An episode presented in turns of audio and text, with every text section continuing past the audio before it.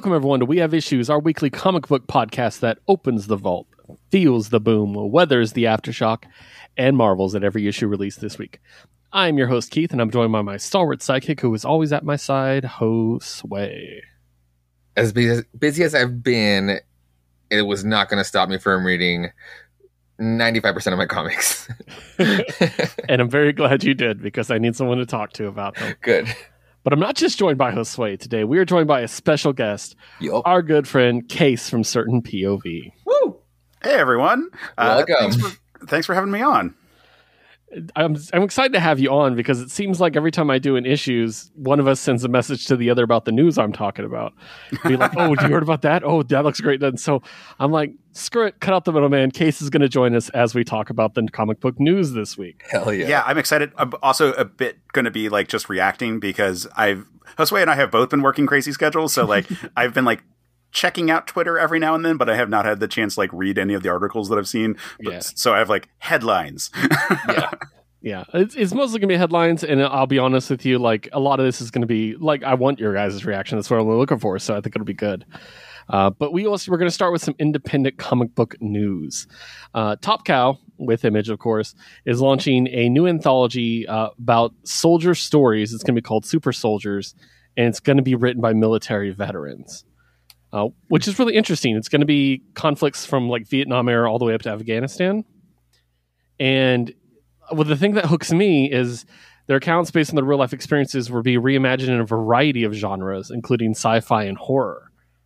And that kind of hooks me a little bit. I'm like, that's a really cool idea yeah. to see how they would do that. Like the horror, especially obviously, because war is terrible and like how that would feel like. So, yeah, really cool. Uh, so, Josue, that sounds like something you would probably dig, like the horror, especially, right? I would have to dig into it for a second. It for sure has a particular audience. So I'll have to like Yeah. wait and see what, when it comes out. Yeah, it definitely has a chance, and obviously, I don't want to. I don't. I'm not trying to like push some kind of military thing. You know, I'm not. No, yeah, and I get you. but I think it's an interesting idea, hmm and I like that Billy Tucci and Mark, Marc Silvestri can do the covers. Two people that I really like. Yeah. So, uh, what do you think, Case? Like, sounds interesting, right? Yeah, no, definitely sounds interesting. I am a little hesitant uh, with some of these genres that they might be doing, like Mhm. uh, like horror. Easily, like okay, yeah, that's gonna be cool. You can really imagine like a, a really scary thing happening in a war, kind of thing. Fantasy, that's when you start like potentially having some risks of like demonizing some some people or anything like that. And like sci-fi has thing. kind of the same effect with like Yeah. oh, it's like well, we were fighting all these like bug people, but who were you really fighting? Yeah. Yeah. So- Starship Troopers up in this.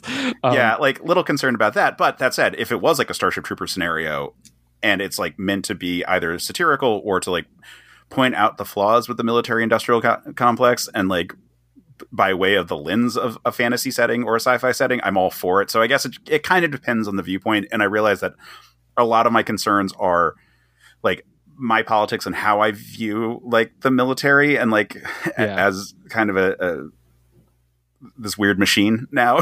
Right. I got you. Yeah. He said so much better what I was thinking. well, uh, one thing that jumps out at me is uh, one of the writers is going to be Jalissa Conway, who was in the cyber warfare. Off- She was a cyber warfare officer. Maybe that'll be like the sci-fi one, and that'd be kind of Mhm. cool. Oh yeah. You know? And then one of the other ones, It's Megan like a Burke, Tron version of just Yeah. ha- like what was supposed to be hackers, but and one of the others, Megan Burke, she wrote for Outlander. So maybe Okay. she did get the fantasy one, you know. So at least like experienced deft hand in those genres, I guess, like would make sense. And the, oh, and the one that was in the cyber warfare, she wrote for like Grey's Anatomy, and uh, they're they're all writers. They're all actual writers and stuff. So that's pretty cool. Yeah.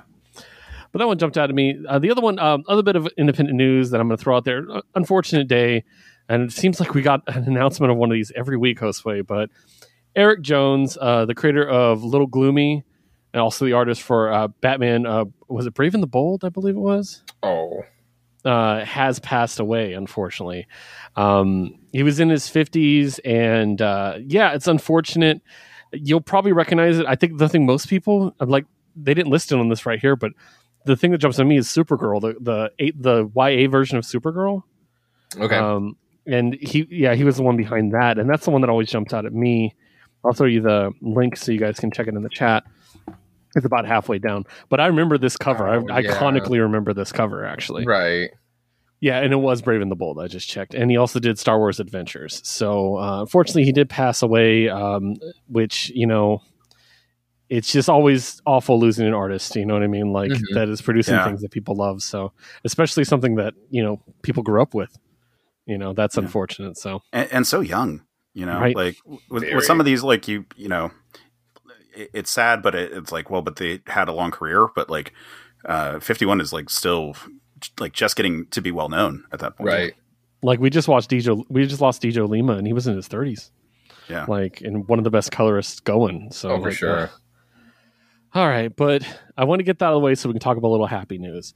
Let's start with some DC stuff. Josue, me and Case talked about this very briefly. I'm very excited to get your opinion. Warner Brothers Discovery has announced they're moving forward with a sequel to 2005's Constantine, Oh yeah, with, I, with star Keanu Reeves returning and Francis Lawrence as director. I did pass by this, so now that we get to talk about it, it's real, or else you, you wouldn't talk about it. This is so sick, but it's like, is it too late? It's like I, I really, I just, I don't want it to be like too late, like Sin City Two too late. You know what I mean? Like, I don't want that, like, because That's an amazing comparison. yeah. I love the first one, and yeah, everybody's been waiting for a. We're waiting for a sequel for that one, and there was like a really good window for it. So, but maybe like a older, rugged, weary Constantine would be cool. But I hope it's it's like it's. I hope it's just not rehashing all of these like just like Bill and Ted's and Matrixes, just rehashing all these old class uh, classics of his, and then being well, Yeah. kind of okay. That's kind of what he's been doing lately. Is I I love Keanu Reeves, so I feel like he's Yeah, been I flying love around a little bit lately. so, but Yeah, I, well, I, mean, hope it. we, we are living in the Keanu Like, he, like he has gone through, you know, such a long time of being like this underrated actor, and like all of a sudden people are like, oh, he's actually really nice, and he's like does cool movies, and like it. It like isn't it weird that all these movies from the past that he was in we happen to love and like now he's like kind of coming back. I mean, like the first Constantine, uh, Matt Storm and I had talked about doing as an episode of Another Pass, where Nice. we both looked at it and were like, well, it was not critic like it was not that critically successful and it was definitely not commercially successful um, but when we actually looked at it we're like at, there's nothing we didn't really have any notes. Like the only real thing that we had to say was just like it came out in that drought period where it was like oh fuck yeah we're getting a daredevil movie? Yeah. you know like where we just didn't have that many pickings for comic book movies and the audience wasn't primed to go see like comic book stuff. Like people compared constantine to the matrix a lot because it was a keanu reeves thing not comparing it for comic book things. Right. You know, I think he did fine in the role, especially now that I, you know, I've read that they wanted a Brit, like a British actor for the lead, and they just couldn't get someone locked in that was like the studio would also go for. And thank and so God they didn't of- force him. Oh my God. There was the no accent. way. There was no way he Oh, no. after, after Oh, no. That worked out so well in Bram Stoker's Dracula. There's no way he improved since then. But I, I think an older Keanu actually kind of can fit the part better now. Like he was like a little too baby faced Oh, yeah. to be as jaded as he was in the first movie, and now it's like okay, well, sense. eight like despite the jokes, age has caught up to him somewhat. So Yeah. Yeah. you know, I think he'll work pretty well in that regard. And I think people are more primed to have him have like some cool action scenes, like some John Wick stuff, but with like demons. I, I'm Yeah. here for. I, I think that'll be cool. Uh, and I, you know, I think Constantine as a character is always like a fun excuse for the for like weird MacGuffins and like creativity and stuff. So I, I hope that there's like complex, elaborate like rituals and traps and so forth that they've figured out. You know, like mechanical ways to put the salt circle out, out or stuff like that. Just to like, yeah. I- I think there's, I, I think as a property, it it would translate really well to movies, and we just, you know, we had a perfectly fine one that didn't catch on, so I'm happy to hear about it.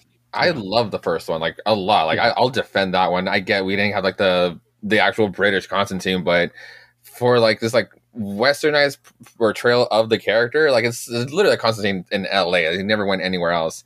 Uh, I fucking I fucking loved it. I, I just I'll Yeah. always defend that movie. So yeah, having like a more tenured and now in this comic book world, comic book movie world, please give me all the Easter eggs that the first one was kind of lacking. That would have been super dope. Like a Dr. Fate's helmet or something. Anything, Um, yeah. As, as long as they bring Gavin Rossdale back, I'm fine. So, uh, next up, God, this this this headline gave me chills in the bad way. Like I, I was like, oh God, no. Harley Quinn is about to meet the Harley who laughs. Oh yeah. Fuck, I I don't don't, like want words. this. I don't like those fucking like this at all. I passed by the cover and it's like, oh, like, the helmet. Good. Oh, good. like, I'm really enjoying the Harley Quinn book, and I really hope this doesn't ruin it. Um, God, I don't even want to look at the details. I just want to read that headline to you. what issue is it on right now? Because it'll happen in 25. Yeah, it's gonna be on 25. I don't. I can't remember exactly what issue it's on right now. Mhm. It was. It didn't come out this week, so I can't remember. Yeah. So, but they went through. They had an issue every week for like a month. There it was weird. Oh, okay. So, yeah. Uh, next up, and me and Case also talked about this really briefly. DC is celebrating Stan Lee's 100th birthday by doing a massive special re-release of all of his just imagines of his versions of the DC heroes, which are amazing in many ways, both good and bad. so, um, I'm I'm probably gonna pick this up. I know Case. I think you said you're gonna. pick Oh yeah. I'm definitely picking this up. Are these just covers or what's it going to be? No, it's a re-release of all the books he wrote. Oh, no shit. Okay, cool. Because I, with I new was, I- stories. Oh, yeah, nice. with this. Yeah, Yeah, I, yeah. I was passing by like the covers and it's like, yeah, I, this is definitely something I missed out on, but that Batman one was looked very interesting. writers to expect: um, Mark Waid, Jerry Ordway, Kenny Porter, Stephanie Williams, Michael Conrad, Becky Cloonan, Collin Kelly, and Jackson Lanzing, Megan Fitzmartin, Steve Orlando, and Zac Thompson, along with artists Lee Weeks, Kevin Maguire, Jerry Ordway, Karl Mostert, Juan Ferreyra, Anthony Marquez, Pablo Collar, Belen Ortega, Max Dunbar, and Hayden Sherman, and Jim Cheung provides a wraparound cover for the book, which I'm very excited about. So, yeah, I think it'd be really cool. That'd be a fun one for us to review because it's it's so different. Yeah, And- something I'm, I'm not Yeah. familiar with, so I, I would love to jump on that. I think it's you'll different, like it, but not It so intentionally different from other things that were at the same time at like the tangent comics Mhm. uh, where it's like here's the name but we're going to go as far afield as possible. Like like a lot of the characters are recognizable and then others are just incredibly different. Like Nice. and it, it's it's a fun mix on that one. I i'm really curious because it's been a long time since i read it but like when when they came out like very clearly Stan Lee was applying the Marvel method, and like all the Oh, artists okay. he was working with would be like, he, he'd be like, "Here's the synopsis. Now go draw it, and I'll then add the dialogue and everything." right? um, and, and when and you could tell because like artists who were used to that would do you know the like the first Batman book like feels it was uh, I think it was Joe Kubert who did the art on that one um, yes, and like so. It felt you know it felt like a classic Marvel comic. And then Jim Lee does the Wonder Woman one and it was like a lot of pinups and like not a lot of story in it.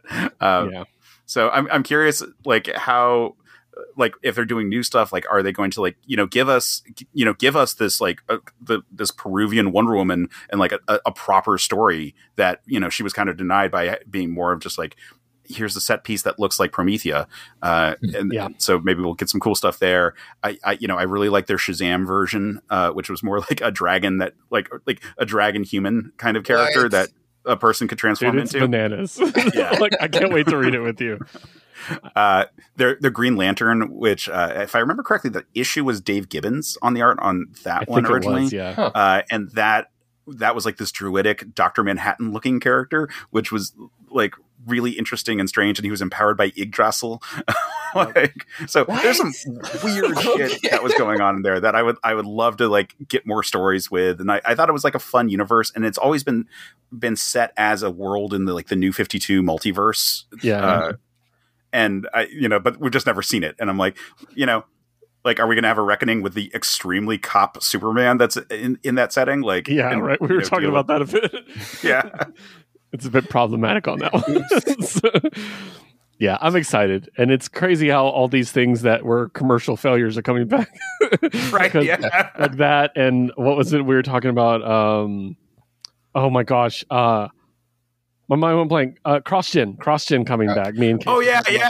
Like- like so that's really cool all right further dc news uh so we know we're getting a batman spawn crossover um yeah and it's todd mcfarlane and greg capullo which if you're going to do it those are the two to do it um Yeah. we find out more about it the bad guy is going to be the court of owls Oh, okay, okay. I'll And- fuck it. and Fuck they're it, turn- they're turning spawn into a weapon against batman They're making him like a Talon.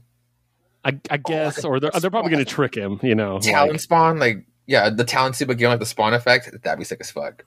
Yeah. I think it'd be really cool. I mean, I'm not going to get it. like, I, haven't, I, haven't, I haven't written a Spawn book since like issue 14, probably. Cool. Like, I, I just don't. It's I don't know. I just don't get it anymore. But uh, I mean, I read Batman Bigby. How bad could this be? so you know what I oh my Like, god, and that was recent. yeah. Like, thank God, like like so far, Fables 151 plus hasn't been that bad, but holy Yeah. shit, that was a read. Yeah, So I that's mean, like you can see the story, the story beats working out where if like Court of Owls, they start doing supernatural stuff. We'll probably get a demon fight at the end, kind of thing. Uh, True. you know, like the beats make sense, but also Spawn and Batman have not had good crossovers in the past. Yeah, exactly. Headshot. in more positive DC news, we're going to get a one shot as part of Dark Crisis called Dark Crisis Big Bang, which is a terrible name for the record. uh, so it's going to be uh, written by uh, Dan Jurgens and uh, drawn, no, written by, sorry, by Mark Waid, drawn by Dan Jurgens. And it's going to be setting up this new multiverse that's been created. Which is good because we were like, what's the significance of this multiverse? Why should we care? They've not told us anything Mhm. um, the new newly formed realities are going to include the Jurassic League, which has been going on and is actually loved by people. okay, yeah, DC Mech, Batman '89, and Oh shit. Dark Dark Knights of Steel. Oh, sick. Yes, it's going to be Bring established DC foil? fucking canon. It should be the real DC world. That's all I give a shit about. That's really my cool. favorite. part. But yeah, I think that's cool. I think we're going to get some more information about it. Um, it said, and this is one for Josue. Also seen is an Aquaman Andromeda's Arthur Curry. Oh, that's sick. Okay, honestly, this is a much better idea than having to fucking bring in uh, Thomas Wayne Batman every other four years. Yeah, and also Kingdom Comes Magog, um, Superhero Girls version of Wonder Woman, and Red Sun, the Red Sun version of Kal El. Sick. So, yeah, let's establish these as real I'll take more. Red Sun. I'll take more Red Sun than Thomas Wayne Batman. Yeah. I, I just would like them to do like a proper Red Sun Superman because normally when they sh- like when he showed up in Countdown, for example, it was just like here's evil Superman, and it's Yep. like no, that's not that's entirely not the point of that comic. The point was that he was still trying to do right. It's just it was a, a different system. It's yeah, it's just well, that's But countdown. not until though, you man. try it. yeah, Yeah, countdown was such a disappointment after fifty-two. Like, yeah. um, last DC news. Uh, how do I put this? There's a certain property related related to Neil Gaiman that doesn't get enough attention, and a lot of people probably don't even realize is a Neil Gaiman property, which is Dead Boy Detectives, Mm. um, which is a spinoff of Sandman. In when he took over Hell and people weren't able to die, you had the scene with the the two schoolboys nice, yeah. and they couldn't die. Yeah. So they got their own thing. But they're getting a brand new spin-off series this December. And Josue, it's going to be written by your boy Pornsak Pichetshote. oh, sick. Cool. Yeah, which is really cool. You guys might know them from The Good Asian, Yep. which was really good. It's going to be Jeff Stokely drawing, Miquel Muerto coloring, and lettering by our boy Hassan Otsmane-Elhaou.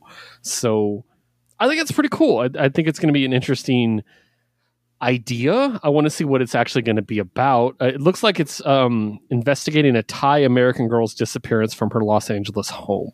And there it is. So- It's. Uh, I'm more curious on what it's going to be saying because Pornsak is just has been such a great fucking writer. Uh, and We're going to yeah, talk about him later in this episode. Oh yeah.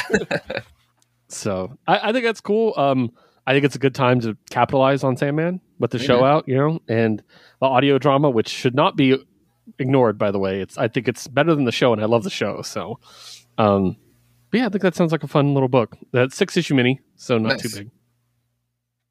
Now we're gonna move Yeah, on. I Oh, go just reread Seasons of Mist uh, for when I was on um, Fables and Reflections, which is our uh, our Neil Gaiman pod on the Certain POV Hell yeah. network, and uh, yeah, like seeing the kids show up, I was like, yeah, I forgot about the start, the sub story. Like it's so nice. yeah, they're. It's interesting, and I, I actually have the the trade for it for the original run, and I need to read it. I never sat down and read it, so. But yeah, should be interesting. It's not going to be Neil Gaiman handling it, but you know it is what it is. So, all right, Marvel news, Disney slash Marvel. Disney Plus Josue has added spe- or is adding spectacular Spider-Man animated series in October. Oh, yes. And please, everybody, everybody, fucking watch it. Watch it. I was like, you really it. undersold that. I know you love the revive, show. revive this show for the love of God. They were there were three other seasons, th- three other planned seasons with movies to tie in between each season. They were it was supposed to be the most literally spectacular fucking show. But the fucking Andrew Andrew Garfield uh, movie had to come around, so they had to cancel that one to reboot a new cartoon to call it Ultimate Spider-Man. And Spectacular Spider-Man is just too good. Was just too too good. I, I think the listeners just need to understand, just like watching this video call and seeing the gears click in your brain just now. It's great. And going it like going, you went from like zero to sixty, and it was amazing. I live for that reaction. That's why I tell them nothing before we start. Um, along with that, in October, we're also getting added to Disney Plus the New Mutants finally, which oh, nice. I will go on record as a better movie than people give it credit for. Yeah, I actually liked it quite a bit. I it's flawed. It's very flawed, for sure. but it's I liked it, and I thought all the actors actors did a good job. hmm So, but yeah. Case, did you ever watch New Mutants? I actually ended up not seeing it just because, you know, it was a lot of stuff going on the last Yeah. couple of years. It's I get it, and I get why people wouldn't want to see it, but I thought I thought it was handled with some with some depth, and um, Twitch also Yeah. just, also just wanted to see uh just mute literally other mutants. New So Mutants. Yeah. yeah, literally new mutants. Yeah, and my boy, you know, Bobby is in it, and Sam, and you, you know, my obsession's Josue. It's literally Sam was five characters I'm obsessed with. He- Yeah. he- I really liked his portrayal. Yeah, so that'll be cool. It'll be on Disney Plus. Case you can check it out. Yeah, yeah. It, it was never a thing that I, I didn't want to see. It was always like, oh yeah, I want to see that, but also the reviews aren't good, so it's lower on the queue, and then the queue just Yeah. keeps getting bigger. All right, next up, I'm going to be buying Dynamite comic books again, unfortunately, uh, because Disney's Gargoyles is coming to Dynamite. Ah, yeah, that was, oh, I like the loudest groan when I fucking saw that one too. It's like, why there? we did talk about the announcement, but now we have a first look, and it looks really cool. Um, I'm excited about it. Uh, yeah, I mean, it looks like the show, Yeah, like, the cover looks shit. yeah, some of those covers have looked fucking great. and that was going to be my next thing. Is they actually released variant covers, and I'm gonna link you guys to them if you want, including something I never thought I would have and never thought I'd ask for a Jae Lee Gargoyles cover. Oh yeah, yeah. that is scary, man. I love it. Like there's so many covers and they're all really great and some of them are like like a specific style like like um I'm pretty sure that last one has to be Tony or Trish from Stray Dogs. It looks like it, right? I one oh, it is it, it is Tony Fleecs. It is Tony Fleecs. Yeah, I just looked. The one with them like running in the like the one looks very cartoony, very Disney cartoon. yeah, yeah, the, the, Oh. with Bronx. Yeah, they um Yeah. Oh yeah, yeah.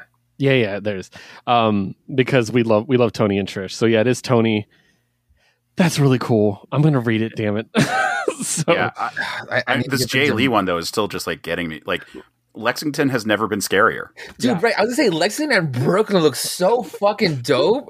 Yeah, yeah, I think it's. I mean, really, I love, really cool. I, I love it all. Like Gargoyles, it, like listeners, if you're not, if you haven't watched Gargoyles, go watch Gargoyles. It, Yeah. like it's so good.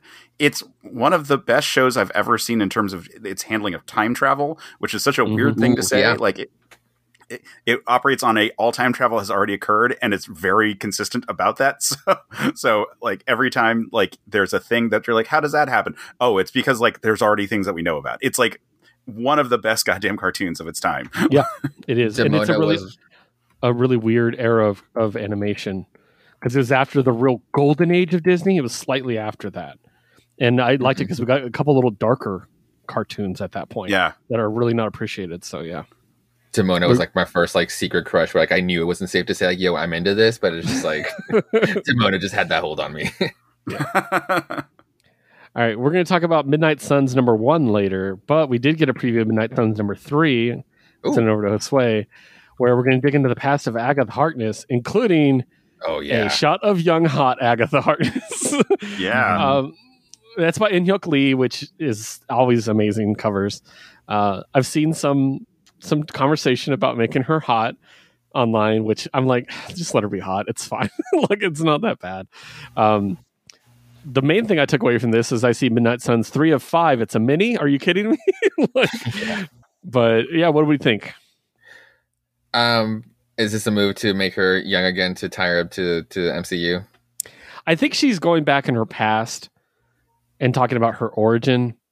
So I think it's not so much that, but they do want to go back and like, this is what she used to look like. She did used to kind of look like the MCU version. I don't think they're going to yeah, I, make her like old. I, I don't think it's like Nick Fury Jr. Yeah, I think, but I think they are putting out a book that they know that someone who only knows Agatha Harkness from WandaVision will be like, okay, this looks like what I'm familiar with. exactly. She does look- Plus, she she, does has look- got the spinoff coming too. So Oh yeah. Um, she does remind remind me of um Planeswalker, like Liliana, but like we're someone oh else. yeah, yeah, I could see that. Yeah, definitely. All right, awesome. Next up, we do know that our boy um, is leaving Miles Morales. Saladin Ahmed is leaving Yeah. uh, Miles Morales, and it's unfortunate because he's been amazing so far. Yeah, very. However, Josue, have you heard the news of who's taking his place? I did glance over, but tell me. Fresh off a book we're going to review later in this episode, Spider Punk, Cody Ziegler's taking over. I'm excited for the premise of this. Um, but again, like these, those are some big shoes. Like, not that I say you can't do it, but taking over Saladin Ahmed is just going to be very huge. But we'll see, like in what direction, because it is street level. I did see like it's going to be more of a mentorship uh, type of storyline with Misty Knight, which is makes me really excited for it. So just like cool, like just, like I, this, this, this will probably be a very good storyline. And the artist is going to be Federico Vicentini, which is an amazing choice. Oh, Uh, he's been doing um, Wolverine. He did. Uh, he's going to be doing Exterminators coming up. He did Yes. a bunch of ASMs. So that's a good choice. I think it's a really good choice. I'd love to see what Cody does with a more traditional art style as far as storytelling, because Spider Yeah. Punk is so you know wacky and we love it. oh, So- totally, just very loose. Yeah, yeah. But that's interesting. It's the first time Miles has switched writers in a while. Like it's been For, a like, while. for someone to stay, yeah, it's just been Bendis and then into yeah, I think Saladin is the one that the one that Yeah. actually took over. Yeah, so that's really really interesting. But yeah, and that's going to be. Uh, it's also a renumber, by the way. Miles Morales, Spider-Man number one. Which uh, it's still I know. I That- know you that's right. that's right. Not, not just because for like number one. Um, it's like it's it's a staple that uh, Amazing Spider-Man ASM is the Peter book. Give the just the regular just by itself Spider-Man title book to Miles. Like eh, like the whole point was to bring him to the MC to the six one six since 2015. Just give him the proper Spider-Man title book. Yeah, I mean, or even like Spectacular Spider-Man. You know, one of the old old series. Just give that name to him. Yeah. You know what I mean? Like so. But it's pretty cool. That's going to launch in December. Um, next up, uh, we recently got a one shot from Kang the Conqueror called Timeless. Well, we're getting another one. Okay. and um, it says Kang may face his final battle in Marvel's upcoming Timeless one shot. Um, so it's very interesting. It's going to be written by Jed MacKay, who I adore, of course. Mhm. Is going to have art by man. Look at this list: Salvador Larroca, Greg Land, and Patch Zircher. All three amazing. Like that's going to be great. And yeah, it's going piece. Yeah. it's going to be interesting. They don't really give too many details about that, but I wanted to bring it up because uh, Kang is obviously going to be very important to the MCU very soon. So. Mhm. Yeah, Yeah, it's just funny. Like his final battle, it's like cool. Well, Well, he's a time traveler. he's a time, exactly like wh- which version, what like which splinter timeline. It he goes off to be Immortus now. Okay, cool. Yeah, exactly. Next up, and Josue, I know you're going to love this one because you're a big Ghost Rider fan. Uh, CBR got an exclusive look at Ghost Rider's new villain that is described as Cronenberg like, part man, part Mhm. machine. Oh yeah. Oh yeah, just give it to me now. I, I think I did pass by this, but I just again I don't know what's real right now. The And I creature is love known as this. Exhaust. yeah, I love Okay, this design. It looks sick. Like, it, it looks straight up just disgusting. like, in, in a good way. Like, uh, Oh, to debut in seven, we're like two issues away. Oh my god, yes. yeah. That's really cool. This kind of makes me think of uh, Ghost Rider 2099. Yes. Uh, but if it was like done today instead of like trying to be like cyberpunk future, it's more just like we're gonna stitch flesh to a car. yeah, basically. More Mad Max than Yeah. Cyberpunk. Yeah, yeah, I got you. yeah, yeah, yeah, yeah, exactly. So it's a Mad Max version instead of a cyberpunk version of Very uh, of Ghost Rider. Love it. Uh, next up, uh, I brought Case on specifically because I wanted to talk about this. Um, we are bringing back Miracle Man at Marvel, and I'm very, very excited. I am And that- so excited. I know, right? Marvel has released the first preview of Miracle Man: The Silver Age, and it follows young Miracle Man as he adjusts to a brave new world. Um, Miracle Man's amazing. I don't think Josue is familiar with much of Miracle Man. Not much, no. So I'm very excited to see your reaction to all this. But we do get our first interior art for like a couple pages, and this looks amazing. I cannot wait. What do you think, Case? Yeah. Oh man. Oh, oh, man, I, I'm so excited about this whole thing. Uh, yeah, so I've I've covered Miracle Man over on Men of Steel. We did a, mm-hmm. a, a, two part, uh, very like two very long episodes talking about the original original in quotes because it's you know it was a re re-release or a reboot of a character from the 50s in the 80s that Alan Moore did and then Neil Gaiman did, uh, and it's uh, all of it is so good. It, and such an interesting deconstruction of superheroes and such an early one that it wasn't beholden to some of like the the grim dark tropes of comics at the time. Uh, right. but let's be clear it was very dark and very grim. It just wasn't like it, it, was so it was interesting. It, you know it, it, was this conversation about like what what does a superhuman do to our world and how does our world react to it ultimately when it kind of comes out? And Neil Gaiman, you know, famously his his run was cut short. He was he did he did the Golden Age, which was mostly a collection of stories of characters living in the world under Miracle Man. And when I say under Miracle under Miracle Man, I mean Miracle Man has taken over the world and is now this benevolent God Emperor.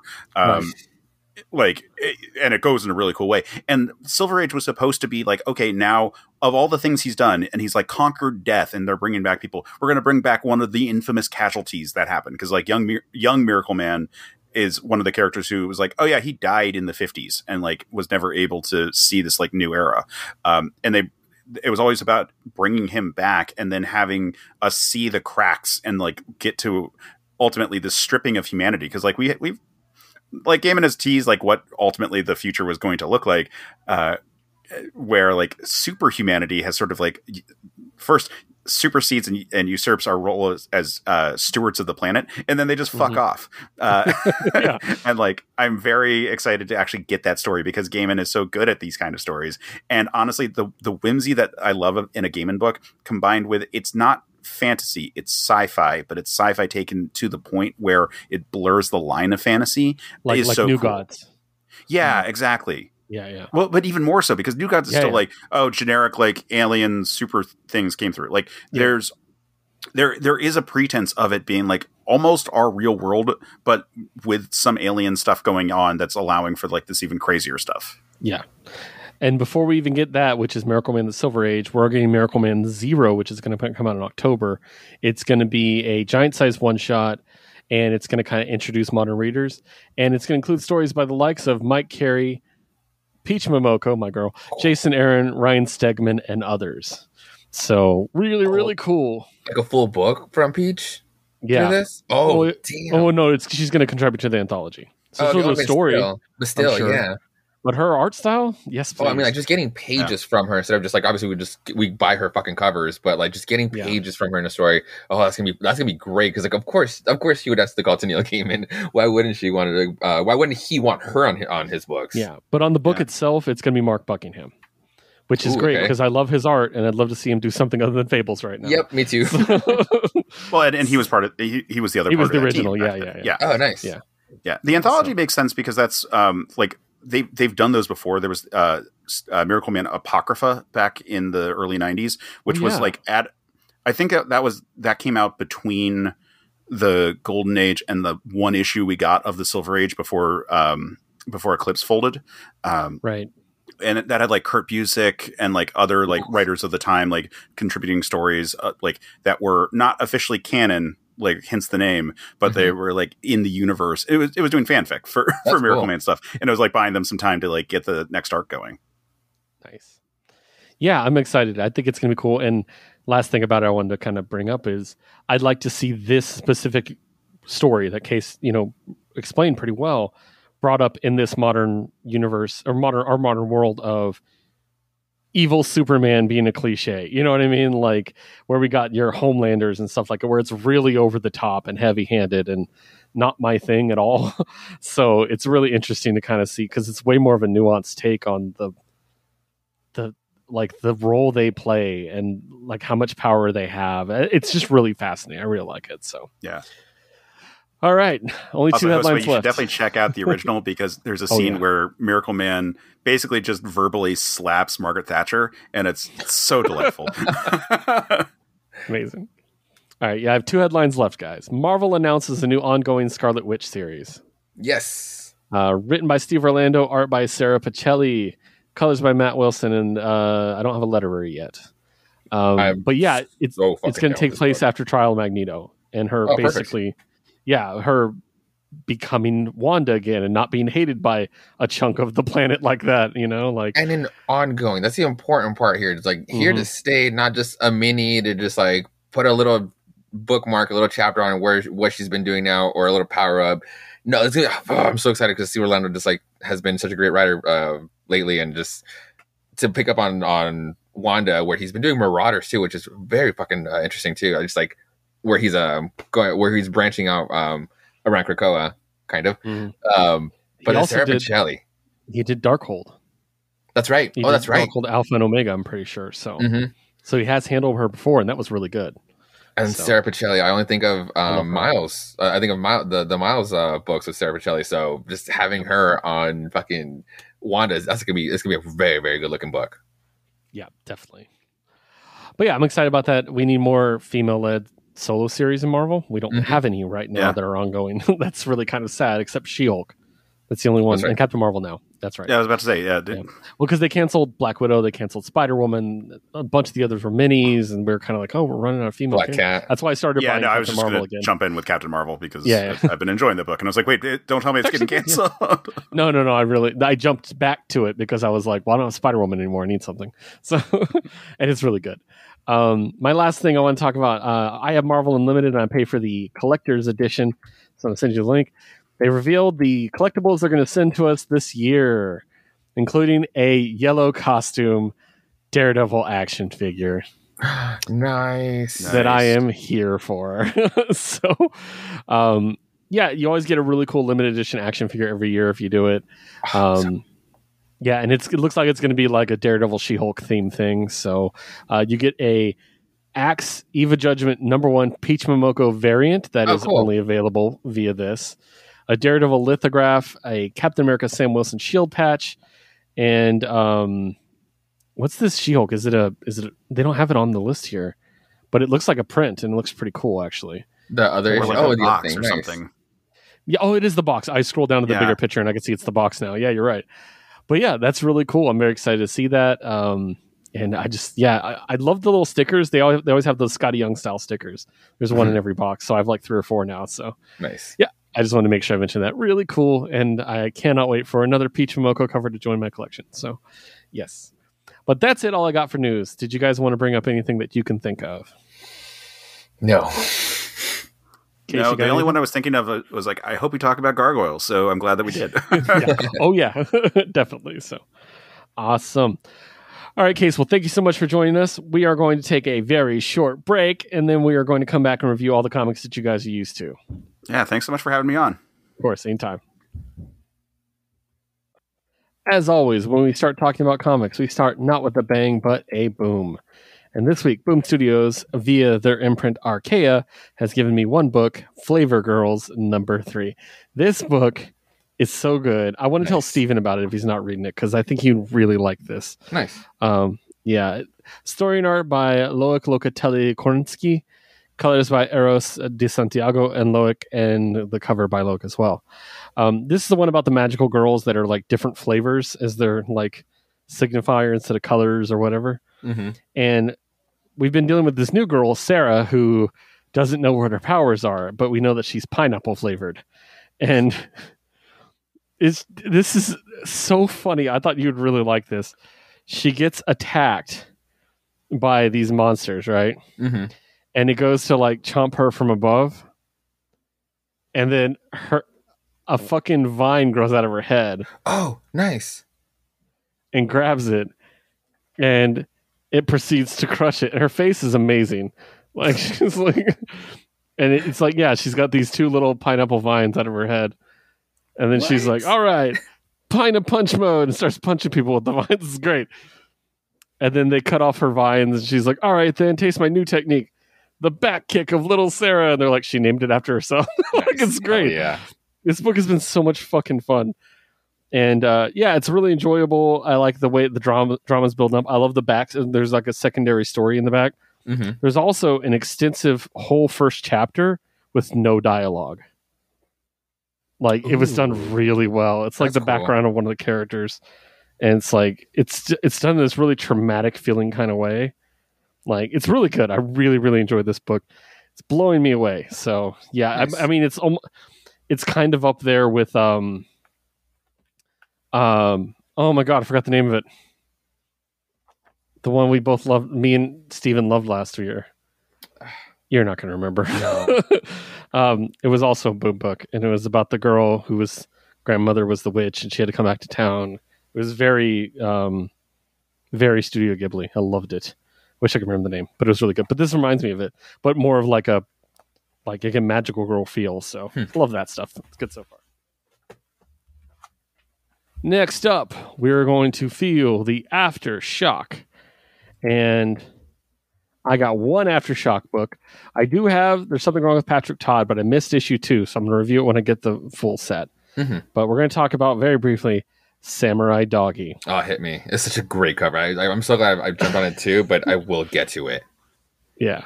Written by Chris Tex, uh, art and colors by Santos, with Chris Tex and Santos doing the lettering together.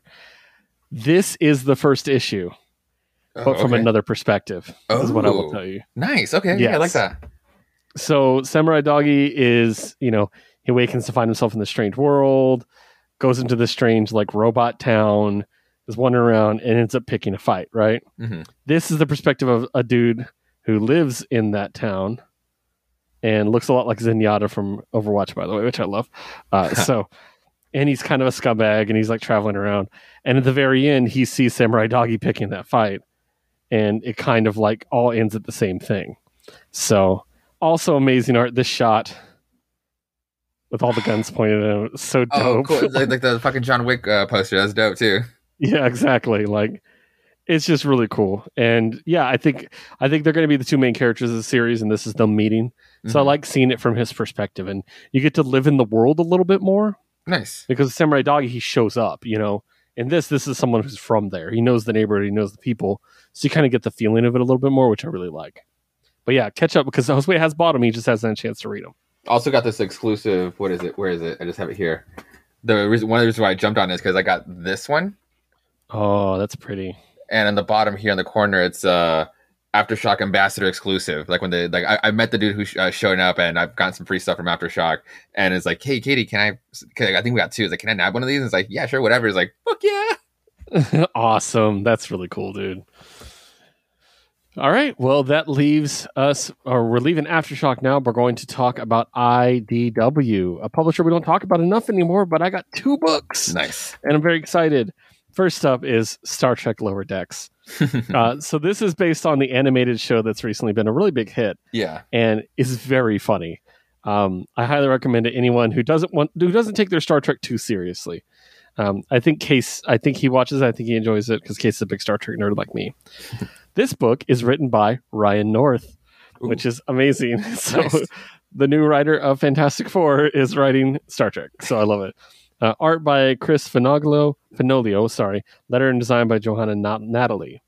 And this is, it, it's very much the tone of the show Mhm. and it's if you're a Star Trek fan at all, you know there's a a bit where in every show it's like, oh, this is a holodeck episode where they spend the entire time on the holodeck, uh, and they're like, we're in Nazi times or whatever, you know, like this is very much a parody of those episodes Okay. where they make all these references to past holodeck episodes while they're in the holodeck and i loved it i love just like handling it and it, it also calls back to probably my favorite holodeck episode Mm. which was the one with uh where they're doing the sherlock holmes thing Okay. and they actually they accidentally create a, create a self-aware super intelligent professor moriarty that they then have to deal with and they can't kill him because he's self-aware it's this whole thing it's fantastic oh, So- that's really good.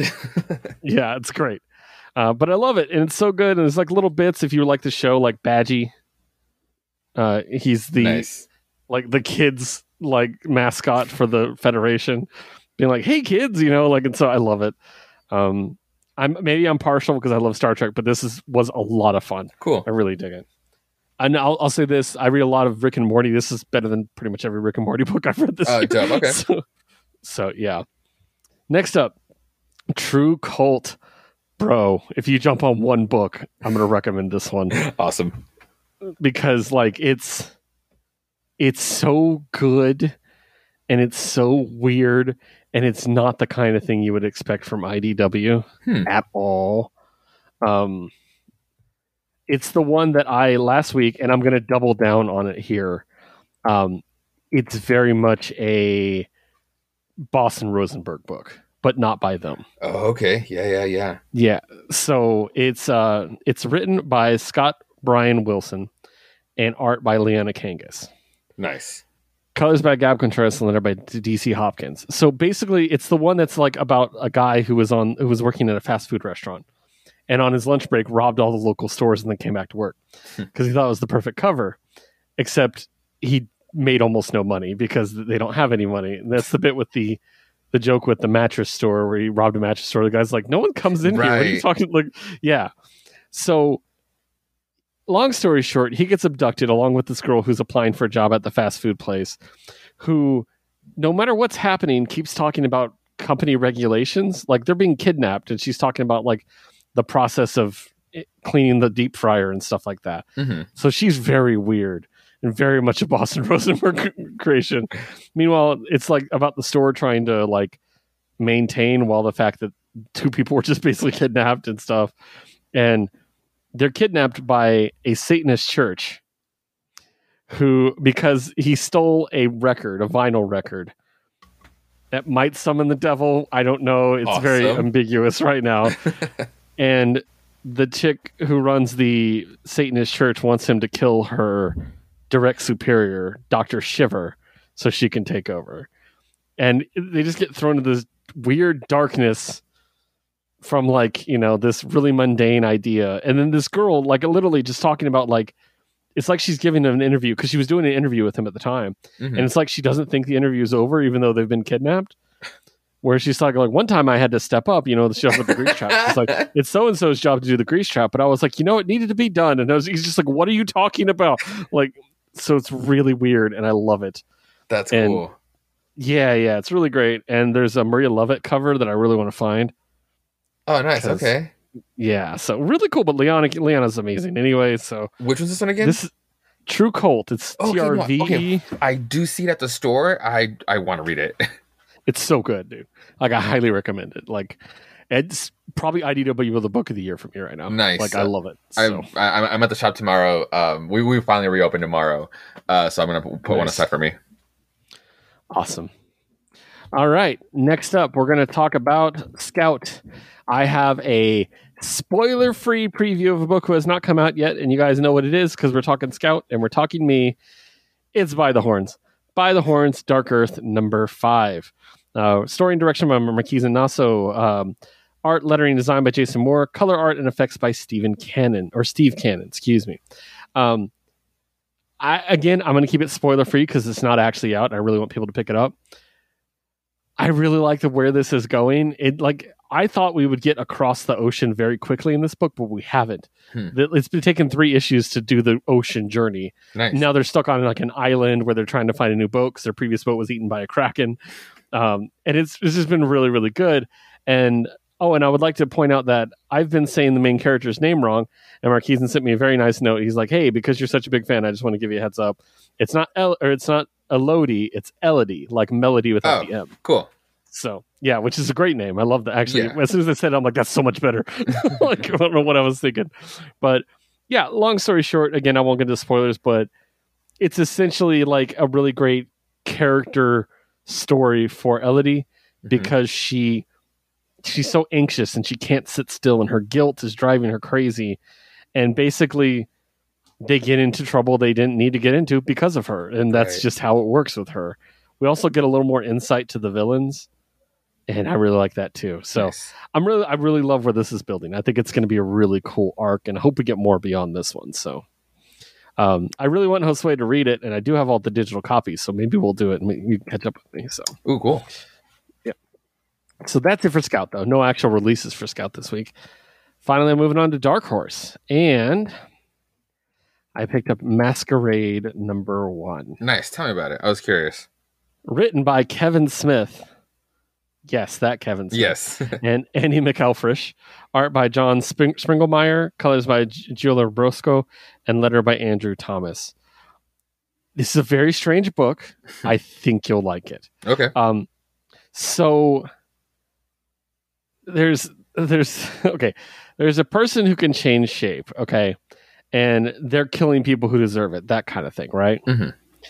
There's also a um a reporter guy that works at one of the, the TV stations. He gets caught having sex with his uh, boss's wife, so he gets fired, and nobody wants to hire him. But he gets an offer to work for this new show called By Felicia, which is about this chick who is like really hot and is really big into social media, and she uses her platform to basically do to catch a predator Oh. where she catches like these underage, but she's the jailbait. So, and he's like, this white trash shit. I don't want to be involved in this. So, like, she, she's offering four times what you were making. He's like, what? like, and so he's going to get pulled into it. Meanwhile, as I mentioned, there's this person Oh. who is Shit. Okay. murdering people who deserve it, and they can change shape. So, at one point, they copy his face. You can see right here. This is the most sexually confusing picture I've ever seen in my life. I was like, I don't know how to feel about this. Um, but yeah, so these are obviously going to tie together because that person reveals their face, and that's Gotcha. looks very similar, at least to the girl, but with scars. yeah. Yeah. So I really liked it. I thought it was really cool. It's a good start. Yeah, I, I, I I'm curious to see where this is going to go hmm because, um, like when Kevin Smith does make comics, a lot of times I really like it. Yeah. Uh, and so I think this is going to be very interesting to see how he handles it. So, yep, I'll keep an eye out for Masquerade from here. Which brings us to opening the vault. Nice. And we have three books for you guys this week. Two books. Oh, no, wait, just three books. Sorry. Yeah. We have an exclusive reveal, or not exclusive. We have a sneak peek, but we will save that for next week. So let's start with Lunar Room number four. Written by Danny Lore, art by Gio Esposito, color by DJ Chavez, and letter by AndWorld. Ah, man, it's been a while since we've seen this book. Yeah. So I went back and read issue three again to make sure I was keep, keeping up with it, and looked at my review for it, which is basically that Bark Boy's name is amazing. so that was my whole review, basically. I like this book a lot.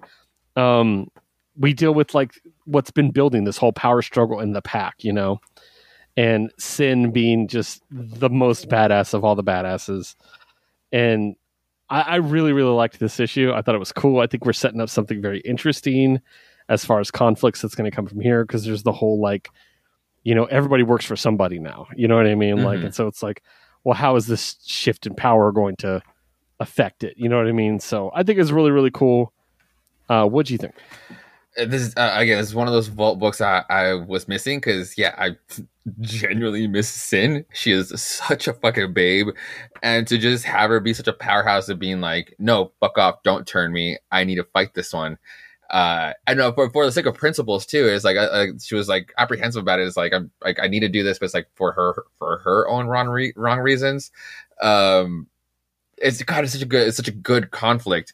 Um, and then what was also a reminder is like again, I'm not saying like I'm, I'm not saying what I mean it uh, uh what I'm about to say, but it was like it was a reminder on like on like how Vault is just not a safe not a safe place in your comics where it's just like because they're, they're not they're not ongoing. I'm not I'm not saying that they've been playing it safe is what I was trying to not say, but it was just um something happens in this issue where it's just like oh fucking no like what does it mean for the rest of the of the series? Where it's just like oh Vault but Vault doesn't do like they do minis they do closed stories that's the whole Yeah. point. So it's kind of like ah the, the when it just comes it just it hits so fucking hard. Um Yeah. because I feel I feel like I was just trying to grasp grasp this character because again in the relations of it of, of it all um but yeah it's, it's it's all coming ahead and it's like it's very fucking good. Again I love the conflict of everything here yeah with a vault book if someone dies you assume they're dead. Yeah that's it. Like like if, if spider-man died we'd be like yeah but he's gonna be back. He's gonna come back. Or we'll wait for the movie. He'll be back. Yeah reboot. Yeah. So yeah definitely. All right, and I did catch up on it. Let's talk about mindset number three. Yes. Okay, this is Zack Kaplan writing, John Pearson drawing with assist by Jimmy Savage, letter by Hassan Otsmane-Elhaou.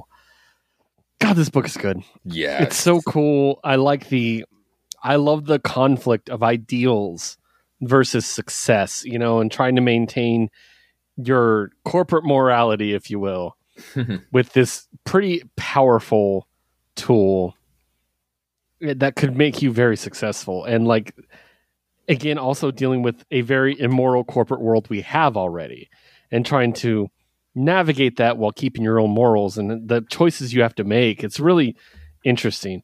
Specifically in this issue, the the opening where they're just like, we need to get the word out. You know, people Mhm. don't always click on ads.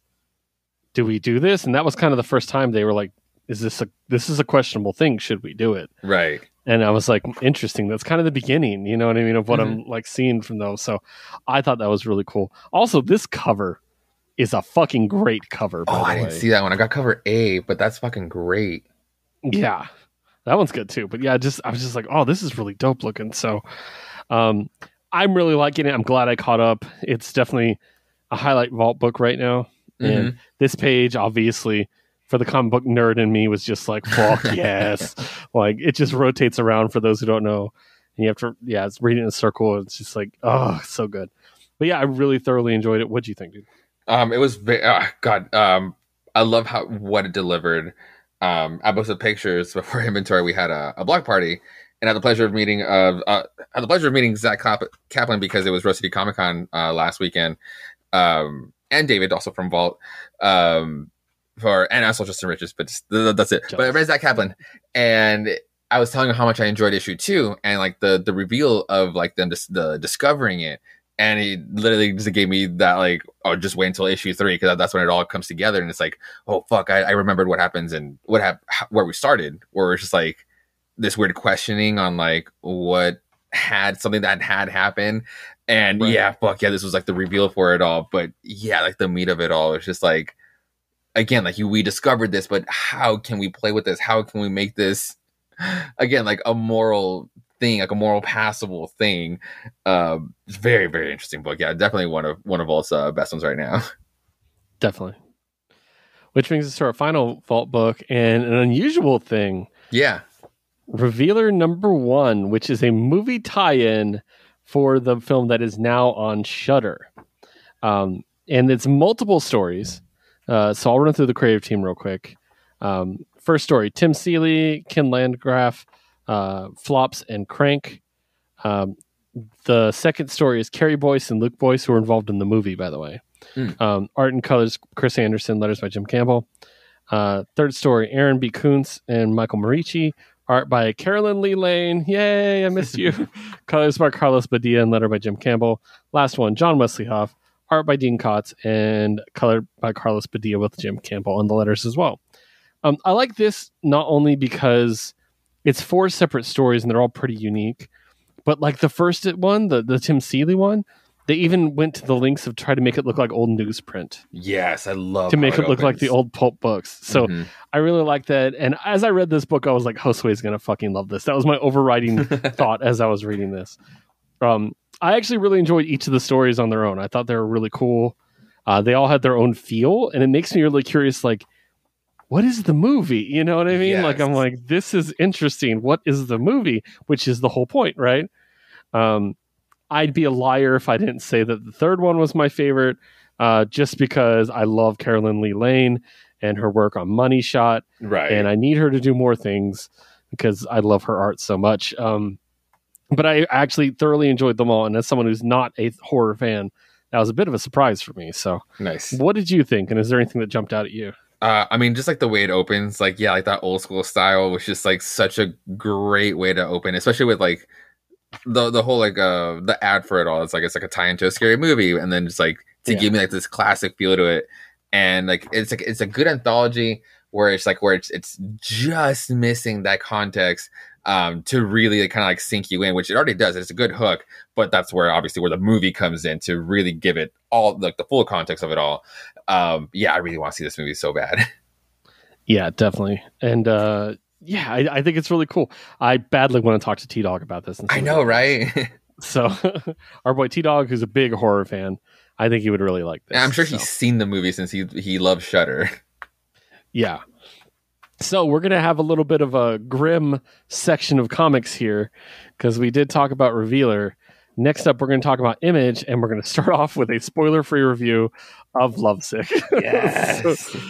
um, so I really thoroughly enjoyed this book, but I'm going to keep it short and sweet because I badly want to get Josue's reaction to this.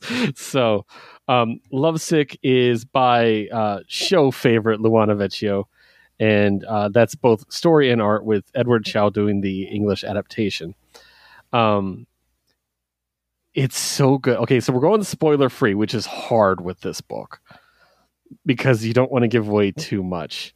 Uh, if I will say this, if you like Luana's art, you will really appreciate this book because it's just chock full of great shots, and it's got a really creepy edge, and it makes me very unsettled. It's very unsettling in a good way, in the best ways. And then it's got an ending, a final page that I'm like, oh fuck, like you know, like I'm like, oh my god, what? A, I, literally, if I read the first issue of a comic and my reaction is, "Oh, this is going to be an experience, isn't it?" Like that's immediately a good thing. Like if I'm like already looking forward to how am I going to feel at the end of this series, you Mhm. know you got me. So I loved it. Josue, as spoiler free as you can. What do you think? Uh, I'm gonna subscribe to this book fucking immediately. This is uh, there's this like really sick book, and I, I mean, I'll, I'll I'll I'll read it just like to see like how far it goes with like its messaging. But there's this Right. really sick book out there um, called Red Room, and it's it's basically like the like what happens here, and like I, I saw like a like a scene for that how it plays out, and it's just graphic as fuck. And this is just like going and down that path, but it's just like, oh, we're actually gonna get like an interesting fucking story out of this, like with the with, with the dominatrix here. With the ending. yeah. and just so I'm I'm so fucking into it. And then one of the variants is like I love this. uh Was it uh the the manhunt variant? Oh, Like yeah, the yeah, video yeah. game one. You see a bet on your screen, Yeah. but it's like the the manhunt uh uh cover for the video. But this is gonna be so fucking cool because it's something that uh Image hasn't really been playing with like a lot lately. It's true. This is definitely something you'd probably see from another publisher, not Yeah, maybe like Vault fucking playing with this shit too, like and, and Yeah. uh, branching out. But it's been a while since Image has probably pushed something like this, so this this is very interesting. Yeah, definitely. Uh, but I, I'm I'm in. I'm in. Oh, totally. Luana Luana will sell me a book anytime. So, so, and then completing our triumvirate of things making Keith incredibly uncomfortable. the silver coin number fourteen. Yes. I will say this: I have an eye thing. so Oh. this this was an issue for me. Written by Pornsak Pichetshote. We told you we'd talk about him later. Mhm. Line work and lettering by Michael Walsh. Colors by Toni Marie Griffin and Michael Walsh. With the backup story Dark Passage by Adam Gorham. I like this one. They set it in 2020, so dead center of the pandemic.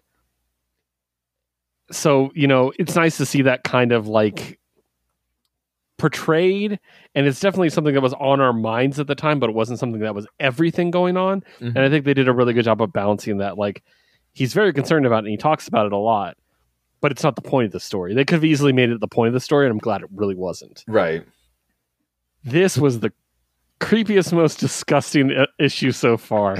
And I mean that in a good way. But I have an eye thing, so I was incredibly uncomfortable. I literally, I will show you, you'll probably know exactly what I'm talking about. I put the book down and walked away. I was like, no, no, I'll come back. And I, I had to come back later and finish it.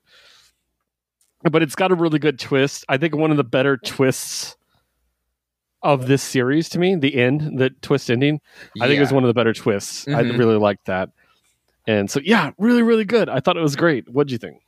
Um, I, obviously, I, I loved it so much. Uh, to where, yeah, like, uh, th- this one, like we've had a few that play out in the in a similar fashion, where like the coin just uh, obviously inevitably just wins, but um, the reveal, like I, I couldn't, I, I couldn't see it until the ending. I couldn't see it coming until the ending.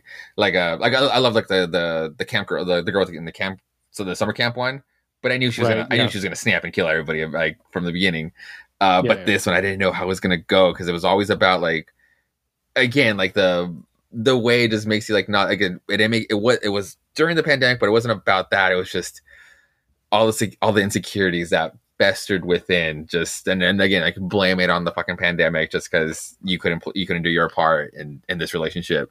But oh, Yeah. the way just And I, and I really like that the coin. A lot of times you see the coin appear early, right, yeah. and then we have that dread build. We don't see the coin It's, for a long time. well, it- well, that's the thing. It's like we were, but it was just so over the over the toply done with the eyes because I remember like that the, the Yeah. coin opens up. Yeah, yeah. The coin the, the eyes were just everywhere that you just you know, it was just always present because again the whole spree was already happening and again I love where it's like it's, it's obviously telling a story forward while telling a story backwards where you can like read like how this relationship like just went to shit from at the end but you read it backwards it's like Right. Oh, it was a very, very good one. Very good. I really enjoyed it. 15, that's going to be the one that Walsh does by himself. Oh, that's right. Hell yeah. Yep. So we'll see. It's going to be creepy as fuck, isn't it? And there's no preview for it. Like last time, it wasn't like the, the the second part. It wasn't like he did like a two parter for like the the coven or something like that, Kinda, yeah. right? Um, he tweeted about it recently, oh, okay, cool. I'll have to like look for it. so I'm kind of curious. Mm-hmm. So, um, all right, next up, the least we can do. Yes, let's get out of this funk because I'm starting to get creeped out. The least we can do, number one, co-created, written, and drawn by two of our favorite people, Iolanda Zanfardino and Elisa Romboli. Um, Pokemon Go friends with with at least one of them, so that I love that. Um, always good. Uh, so this one is obviously the creative team that we we've loved so many books from. Um, we really enjoyed Alice in Leatherland. Um, did we actually get the ending of um, Hecate's Will? Not yet. No, I'm, I'm still waiting for it. Okay, good. I was gonna say, oh, I hope I didn't miss it because I was sitting here thinking, like, huh. Then also a thing called Truth, hmm which was amazing. Um, probably my favorite book of theirs. I think I really enjoyed that book. I'm really And- loving Hecate's Hecate's uh, will. Yeah, and then we did review this book as a spoiler-free version before it was out, so I will just kind of like follow up on it. This is completely different than any other book they've ever done. Oh, at least that we've read. Uh, it's got a fantasy feel. It's set in a fantasy world, but it's all obviously like our world, but different hmm because you see things like a telephone box and stuff Okay. like that.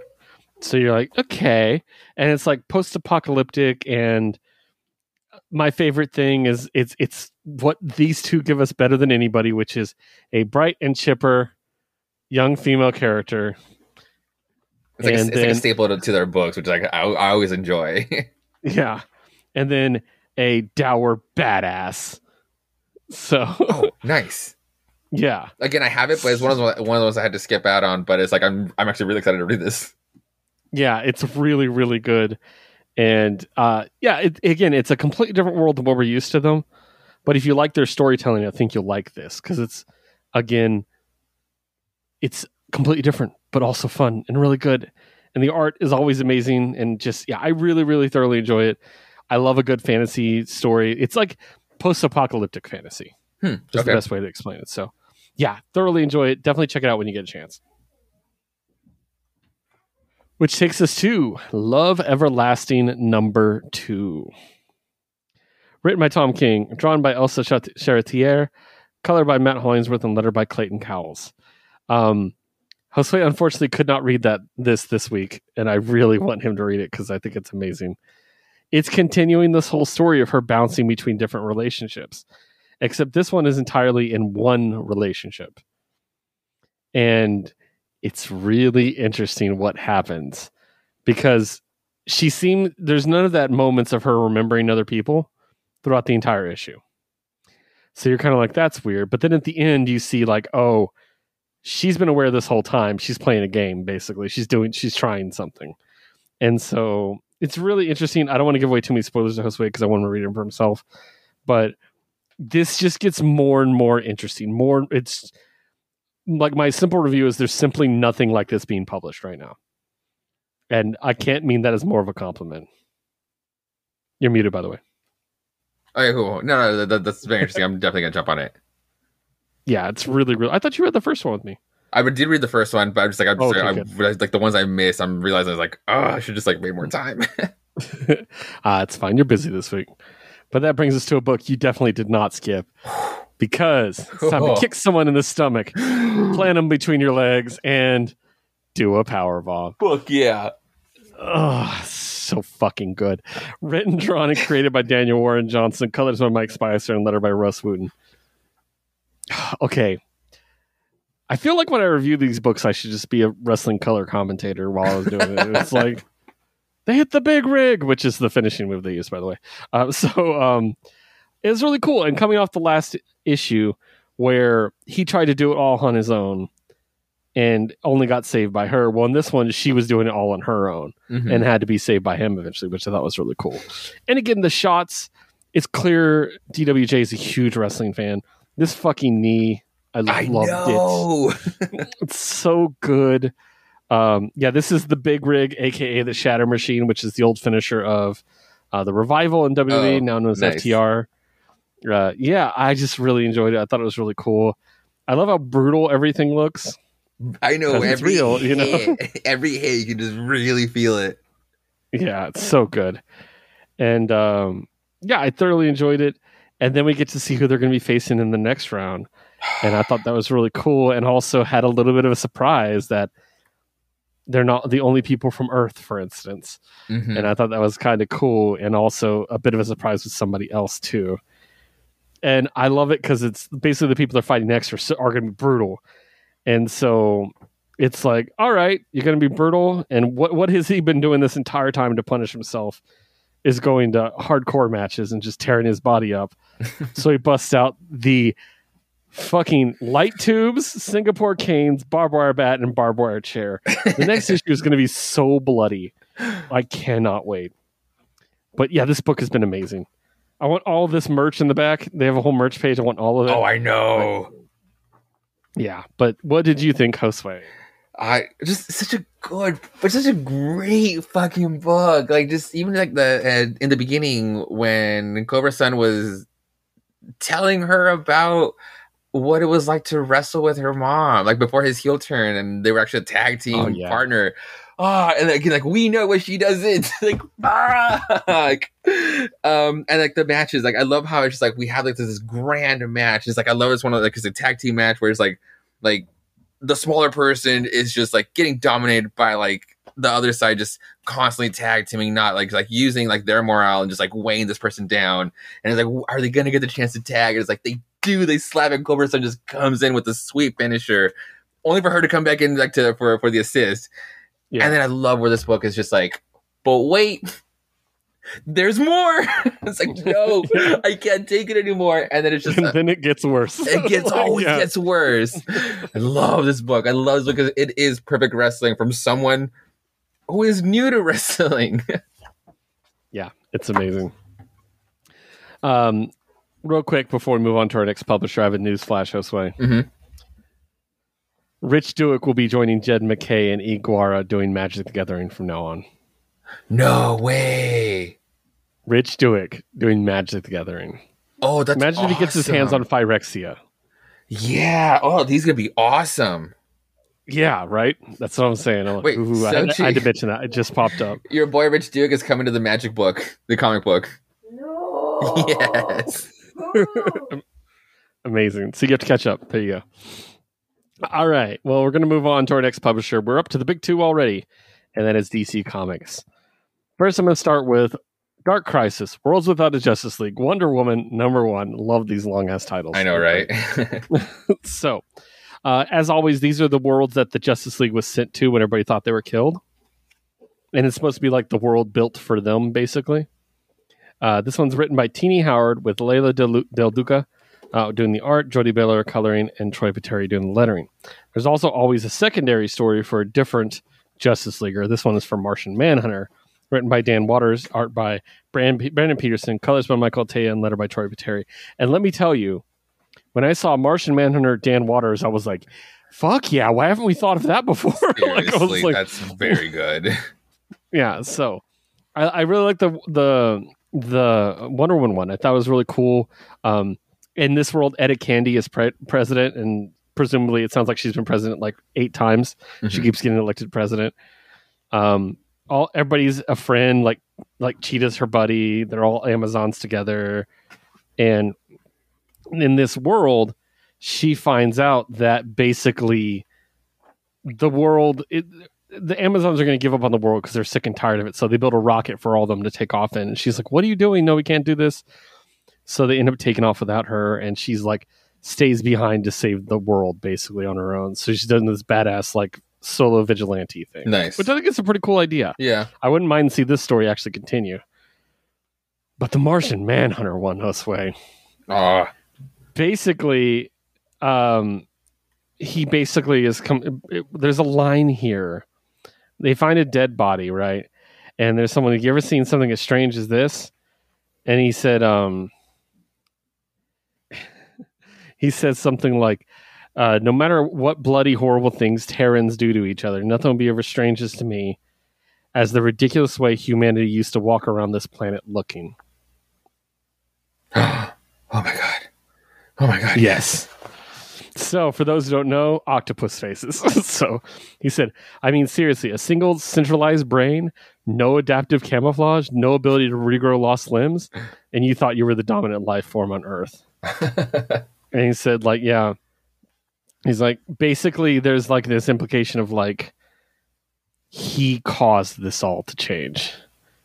Hmm. Like, that he caused it, and he didn't want to be the only one that looks the way he does. So they all look like that now. And so he's doing like a murder mystery. It's really cool. Everybody has the, the faces except for the murderer when they catch him. Well, he looks an awful lot like the Martian Manhunter. yeah. Yeah. So that's the twist. Is that's that's Manhunter like it's just it's just fucking great. Like it's just really creepy and it's it's done with this really muted color palette, so it gives it a very noir feel mm-hmm. anyways. I loved it. It's so good. Like Dan Watters, man, give him Martian Manhunter, please. Give him, give him more books. Honestly, I, shit. If, if, if- I wouldn't be upset if he got a contract with DC, and but they gave him like interesting books like this, like that, or you're fucking a Dead Yeah. Man book. I, I, he's my boy too. So Yeah, definitely. So good. But um, that brings me to our next one. Josue, for your single solo book of the week, talk to me about Wonder Woman 791. 791, and we know where it is because we talked about it in the back. This one written by Michael W. Conrad and Becky Cloonan, art by Marguerite uh, Sauvage, and lettering by Pat Brosseau. Oh, if anything, just jump on these last uh, 10 issues for the big 800 because, yeah, we knew that we know that Nubia said that just jump over, just jump over to this book. Um, well, we don't see Nubia exactly, or we don't see Nubia at all. Uh, but we do get we do get uh team up with the Esquecidas and not just Yara Flor. Um, so it Oh, opens nice. up. It opens up with Diana um at the uh in front of the veil of uh, Hip, uh Hippolyta, and it's just praying to her and it's like saying like, "Yo, sorry, like when you died, I just like I, I knew that pretty like I knew that I was was in good hands with Nubia, uh, Faruka, and uh, and Philippus." And I really just couldn't bear it, so that's why I went to Man's World and just had to deal with some shit, like the the Doctor Psycho uh, bullshit story. Not bullshit, just like Doctor Psycho being bullshit. Um, but then it's like, but I had to come back to that and just check it out. Um, and just like pretty much like pay her proper respects back to back to her. And Hippolyta Hippolyta appears in front of her and being like, "Yo, it's like it's okay, daughter. Like I get it. Like it it it had to it had to happen. And the reason why I didn't tell you again, this is also like again like a part B or C to the aftermath of Trial of the Amazons. um, and she she confesses to Dan is like, yeah, the reason why I didn't tell you about the whole Artemis the killing me thing was because we we both know you would have stopped her. You would have stopped this whole thing and tried to figure it out in a whole different way. Um, and then she also clues in the whole um Olympus Rebirth number one, where it's like this had to happen because I knew I knew that I was needed in this afterlife. Like there's some shit going on over here with the gods, so I'm needed here now. Uh, but yeah, but honestly, it's okay, girl. Like, don't fucking worry about it. You're doing great. Just keep doing you, and it's gonna be just fine. And it's kind of just what Diana needed to hear. So she's Right. okay. It's like she's obviously bummed out her mom's dead. Uh, but she's around the island, and this is where we enter the Esquecidas. And one of the oracles pretty much has a premonition, being like, "Yo, you're needed in Brazil now. Like that's that's where the danger is." So that's where the adventure goes now. Um, but again, with the team up, like she- obviously just she doesn't know the way, so it's a team up with the Esquecidas to find where they need to get to, and yeah, they find this like this this beautiful like waterfall, like this like this lake, uh, overlooking this lake, and a bunch of boats, and like they're harvesting like these like really pretty flowers. And the whole time, uh, Diana's like on the phone with Etta back at um uh at, check, at Checkmate headquarters. And so she's uh they're gonna like they took some pictures, so she's gonna like try and figure out what the flowers are, um and they keep infil- infiltrating. Um, turns out that's like yeah for in small doses it's, it's called like the devil's heart. It's like it's like not a, like a good name but it's in small doses like, it does have like med- uh, medicinal uh, advantages. But you can imagine if you're harvesting and by the buckets load you can imagine like it could just go like it could just go uh, uh, sideways. Like the end of Act Two of Ghost of Tsushima. oh my god you're right you're so right. That's exactly what happened. Um so Dana does some investigation or like the the the I, I, once she makes it inside, like inside, like the the water the waterfall splits open, and they realize like, oh shit, it goes deeper than this. Um, there are mercenaries like like as bodyguards, so she jumps she jumps a couple of them, and she rips off the tag, and it's Cale Industries, Cale Industries, as in um, Veronica. I hate Wonder Woman so much, I want to be her Cale Industries, um, and uh, an ex of Steve, and so we figure out that that's being played into here. But also, side note, little update on the feature canonical relationship between Siggy and Steve is also little nuggets in this little in the same part. so Ed is kind of like, oh shit, Steve's gonna fucking uh, ball rolling when, uh, when he hears this. He's gonna fucking love this. And Dan is like, shit. Honestly, I didn't know this. The I had no idea this was gonna happen. Like it just, I, we just found out. Like no, he actually is going to love it. Um, he hasn't been this busy in a while, and I think this is good for him. Even with his leg broken, he's been giving Siggy uh, fashion tip be- fashion tips between training sessions. There's, there's just so much going there. to which Diana's kind of like, so I, to which Diana again being very curious on like how that is developing. In the middle of all this this mission, you definitely need to tell me more about that right now, though, and then we get into it. Um, she finds like the secret room of a bunch of cages with animals. Obviously, uh, these animals being experimented on, like their eyes are kind of glowing more than they should. Um, and then Diana finds a cheetah, but cheetahs aren't native to the Amazons because it's actual cheetah cheetah. Oh wow! Yeah, so That's she's she's up she's been experimented on, and this is, oh god, it's not going to go well. Though we knew this was going to happen because she was on the cover. I was going to see how it's going to play out, but now it's like to kind of put her in the cliffhanger. It's like fuck. Now I feel for her, like what's been going on for her. And now she's, obviously her first thing is just going to attack Diana.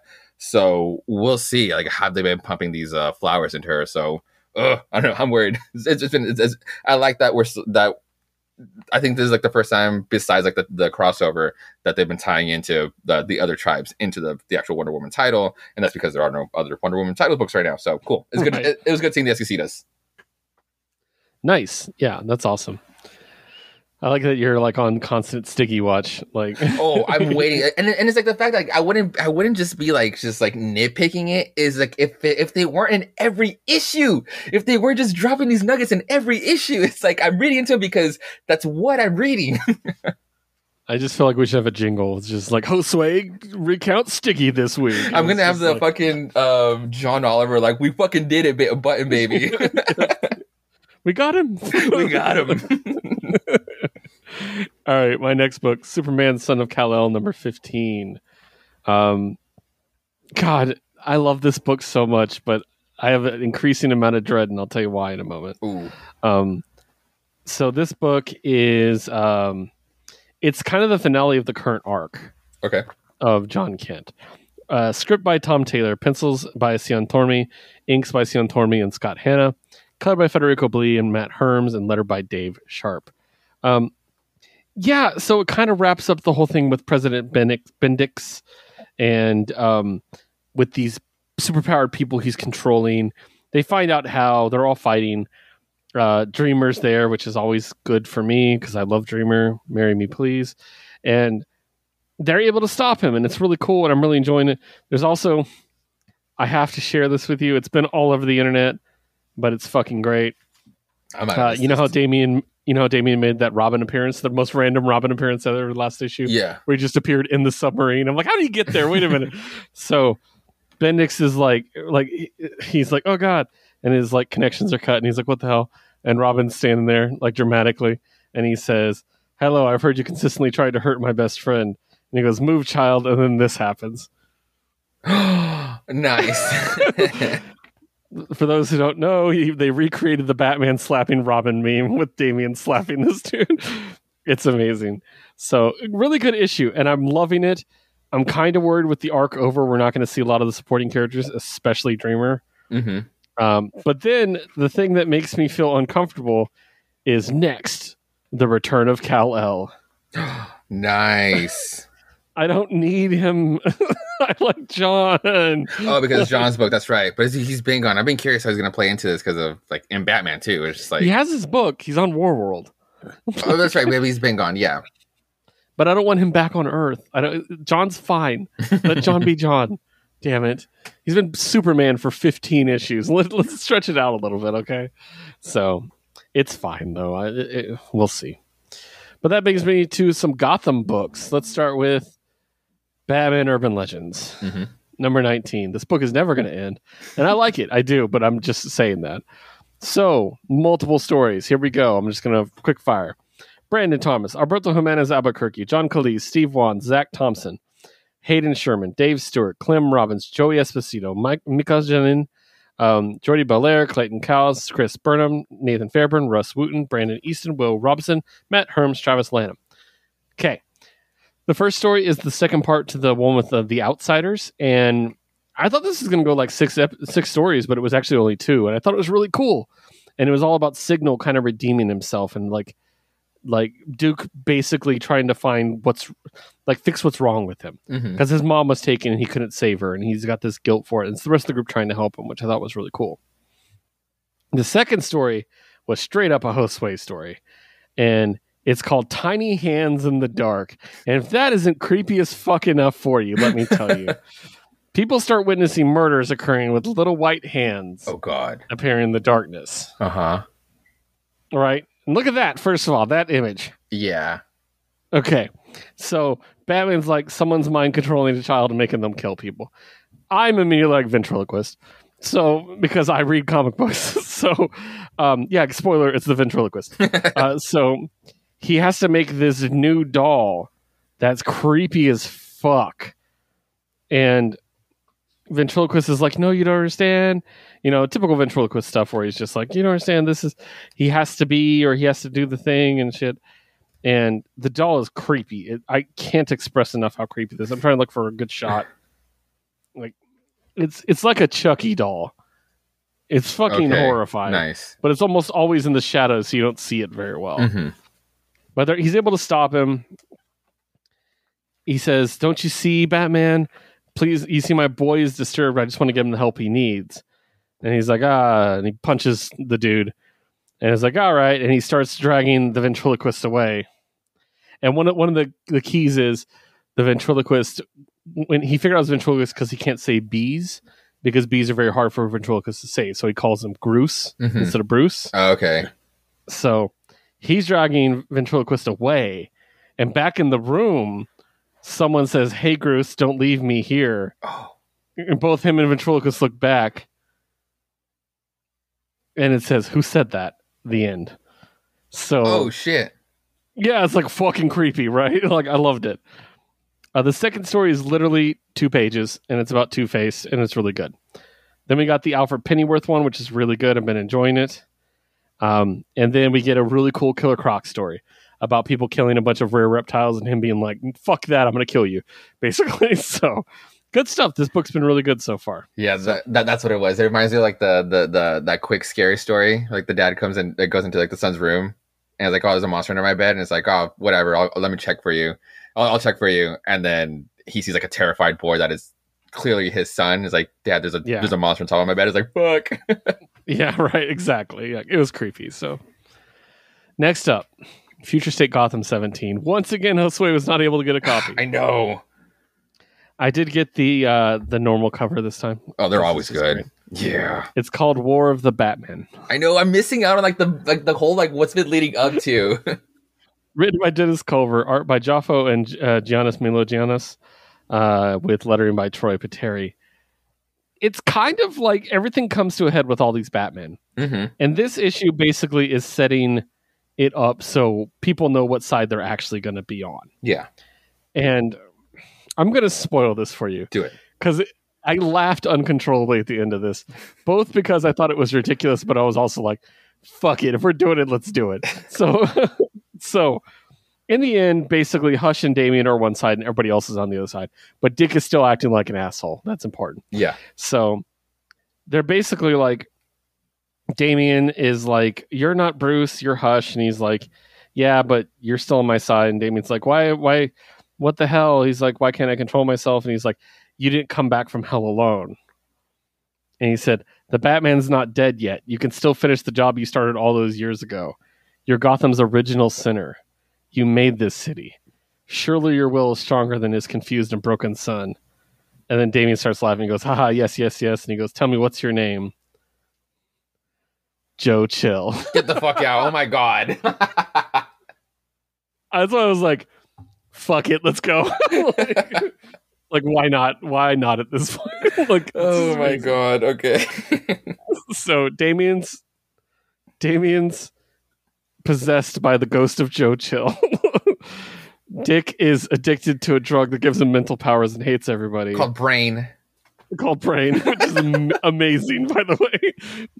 This book is so ridiculous, and I love that about it. Like It's that's why I was like, any other book, I like if this was the main Batman book, I'd be like, that's fucking lame. But this one, I'm like, fuck it, it doesn't matter. It's Future State. when you said uh this book made me laugh and I was like, oh, this is a good review. Like this book has made me laugh so many times for its ridiculousness that it's like if it didn't make you laugh, it's like, oh, we're we're, we're heading to some problems here. it is a good review. I think that's hilarious. it is. It's so good. like I can't wait to see how stupid this is gonna get, and I mean that in the best possible way. Like, is Dick gonna have to channel, um, like Bruce's parents to defeat the ghost of Joe Chill? Like something ridiculous. Let's do it. Like, fuck it. Alfred's dead. What if he brings Alfred back from the grave? Well, we'll talk about that. So, no, to bring a, to bring another callback, um, I would take Joe Chill possessed, uh, grown up Damian Batman than Thomas Wayne Batman any other day. yes, agreed. There's very few characters I hate more than Thomas Wayne Batman, and all of them have the word Joker in their name somewhere. so yeah. All right, next up, Batgirls number ten. I got this because they're doing like Harley Quinn covers for everything. Nice, yeah. And this is them playing D and D. Oh, I that's thought that was cute as fuck. So I had to get it. Um, and I'm pulling up the creative team. I loved this issue. I really enjoyed it quite a bit. It's basically the creative team for Wonder Woman. I should know it by heart by now. okay. Becky Cloonan and Michael Conrad doing the story. Uh, Neil Googe doing the art. Rico Renzi with the colors and Becca Carey with the letters. They're kind of setting up the next real arc and the next big bad, which they they tease that it could be Killer Moth, but they're like, no, it's not really Killer Moth style. He's there and he fights them and stuff hmm but it's not really Killer Moth style.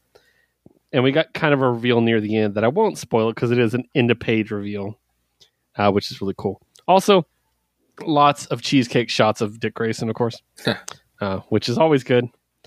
And uh, he's he's like horny on Maine for like a page and a half. It's great. So, uh, but it's really cool. And we don't we have the Batgirls working together and like doing their thing. There's a really great interaction at the very beginning where they're at the library and or bookstore and they meet a cute guy and stephanie is smitten immediately. So we have a love interest. And cass is like huh? Like she's like this is interesting. So yeah i'm really curious to see where that goes. What if he likes them both? What if they're torn apart by a boy i love that idea. Like it's so good. So i'm loving this book. I, a lot of people are down on this book. I think it's fine. I think it's hmm. a lot of fun. I get that the portrayal of the girls seems younger but who cares? Like, Yeah. you know it's fun. Just enjoy fun. So and our final dc book. A book that i'm so conflicted about because i have no idea what to think about it yet. Although i don't know what to think about dark crisis and we're four episodes four issues in. So batman versus robin number one okay so i'll tell you my problem with the book but let me do the creative team first because i do have a problem a pretty definitive problem with this book hmm oh the credits were in a really weird place weren't they Right after the main reveal, the first reveal. Oh, that's right. I remember them being like way back. Okay. Written by Mark Waid. Art by Mahmoud Asrar. I love him. Colors by Jordie Bellaire. Lettered by Steve Wands. Okay. My problem with this book is I like Damian way more than Bruce. hmm And this is a book for people that like Bruce way more than Damian. It definitely came off that way. Yes. Yeah. And so I was kind of like, this is bullshit. like the whole time I was like, oh, boo, boo, Bruce. Like, this, as we alluded to earlier, is the reveal that Alfred is back. hmm And we got a tease in Robin that Robin or that Damian was going to bring Alfred back using Lazarus resin. Uh, so is that what happened? We don't know. Because something else have happened, we'll see. It looks like it's going to be a very magic based story based on the things that we've seen, Right. which is cool. Um, I will say that I really love this scene, Yeah. even though I love that character. We're speaking spoilery kind of. Um, okay, it's Zatanna. We'll, I'll say what it is, but we won't talk about. I, I love Zatanna, and I wish they had done something more with her Yeah. than that. Mhm. But it was cool. The portrayal of it's cool. I just I don't want a book with Batman and Robin fighting each other with Damian as the bad guy. I just don't want that. That's the opposite of what I want. I wanted to go the other way. You know what I mean? So yeah. Um, I don't know. I had a, I had a, I had a very similar problem with it too. Like I didn't even like I didn't even mind the the the uh fuck Alfred coming back because it's like because like, we used to joke about it, it's like oh shit they killed Alfred and it's like that's not that's not an easy character to bring back out of nowhere. Um, but it's like if we're gonna, Oh, I beg to differ.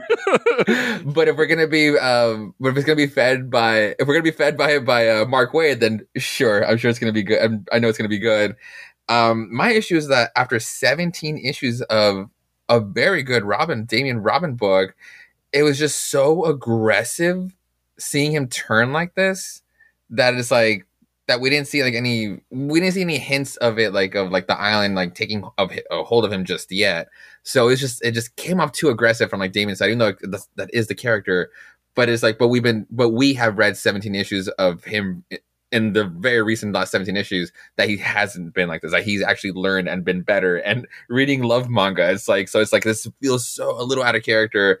But I get we get why now, uh, like who the main bad bad guy is. But again, Maybe it- he's possessed or controlled or something. yeah, like but that, again, it so. just it just came off way too sudden, too fast. Where he's just like, because like obviously he's stronger than this, but mm, yeah, we'll see. Yeah. Yeah.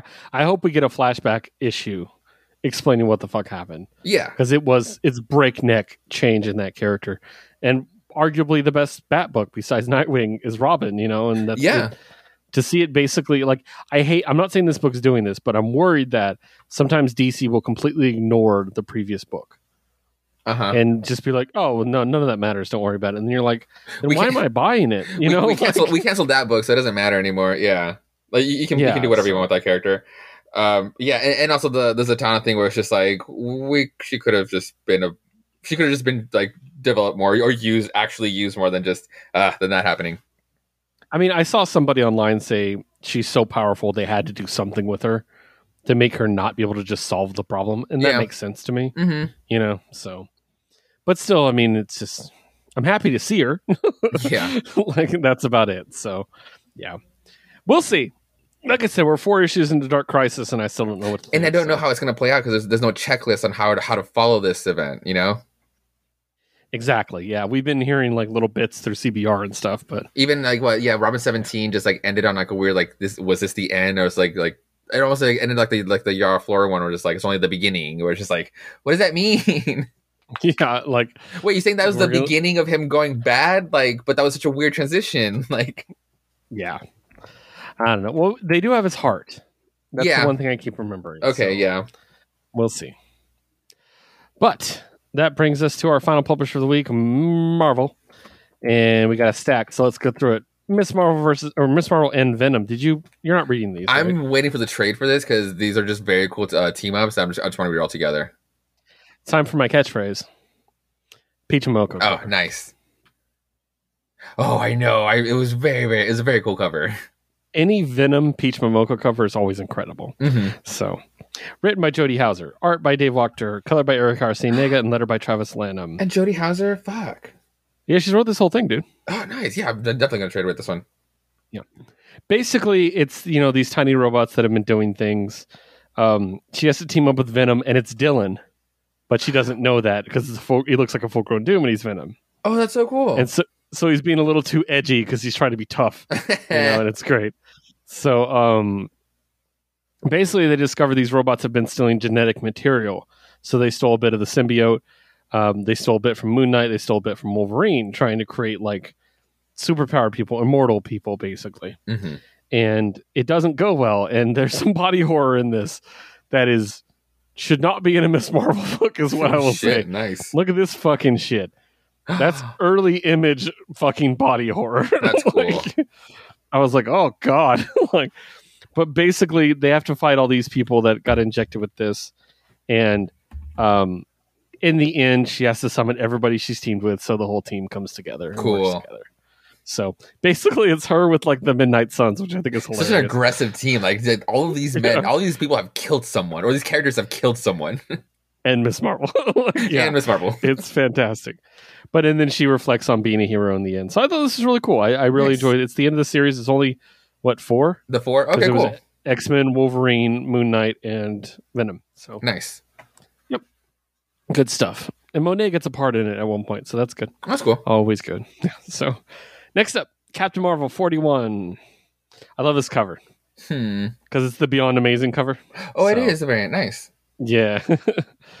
um, it's very weird though because it's like all his love interests in the little heart, but also Aunt May and Madam Weber there, and I was kind of like, mm, that's weird. Written by Kelly Thompson, art by Juan Frigeri and Alvaro, Alvaro Lopez, color by Jordie Bellaire, and letter by Clayton Cowles. Uh, so she had that magical trial where she was on trial, and um, she's sent back to Earth, and they drop a dragon in New York, and they have to stop it.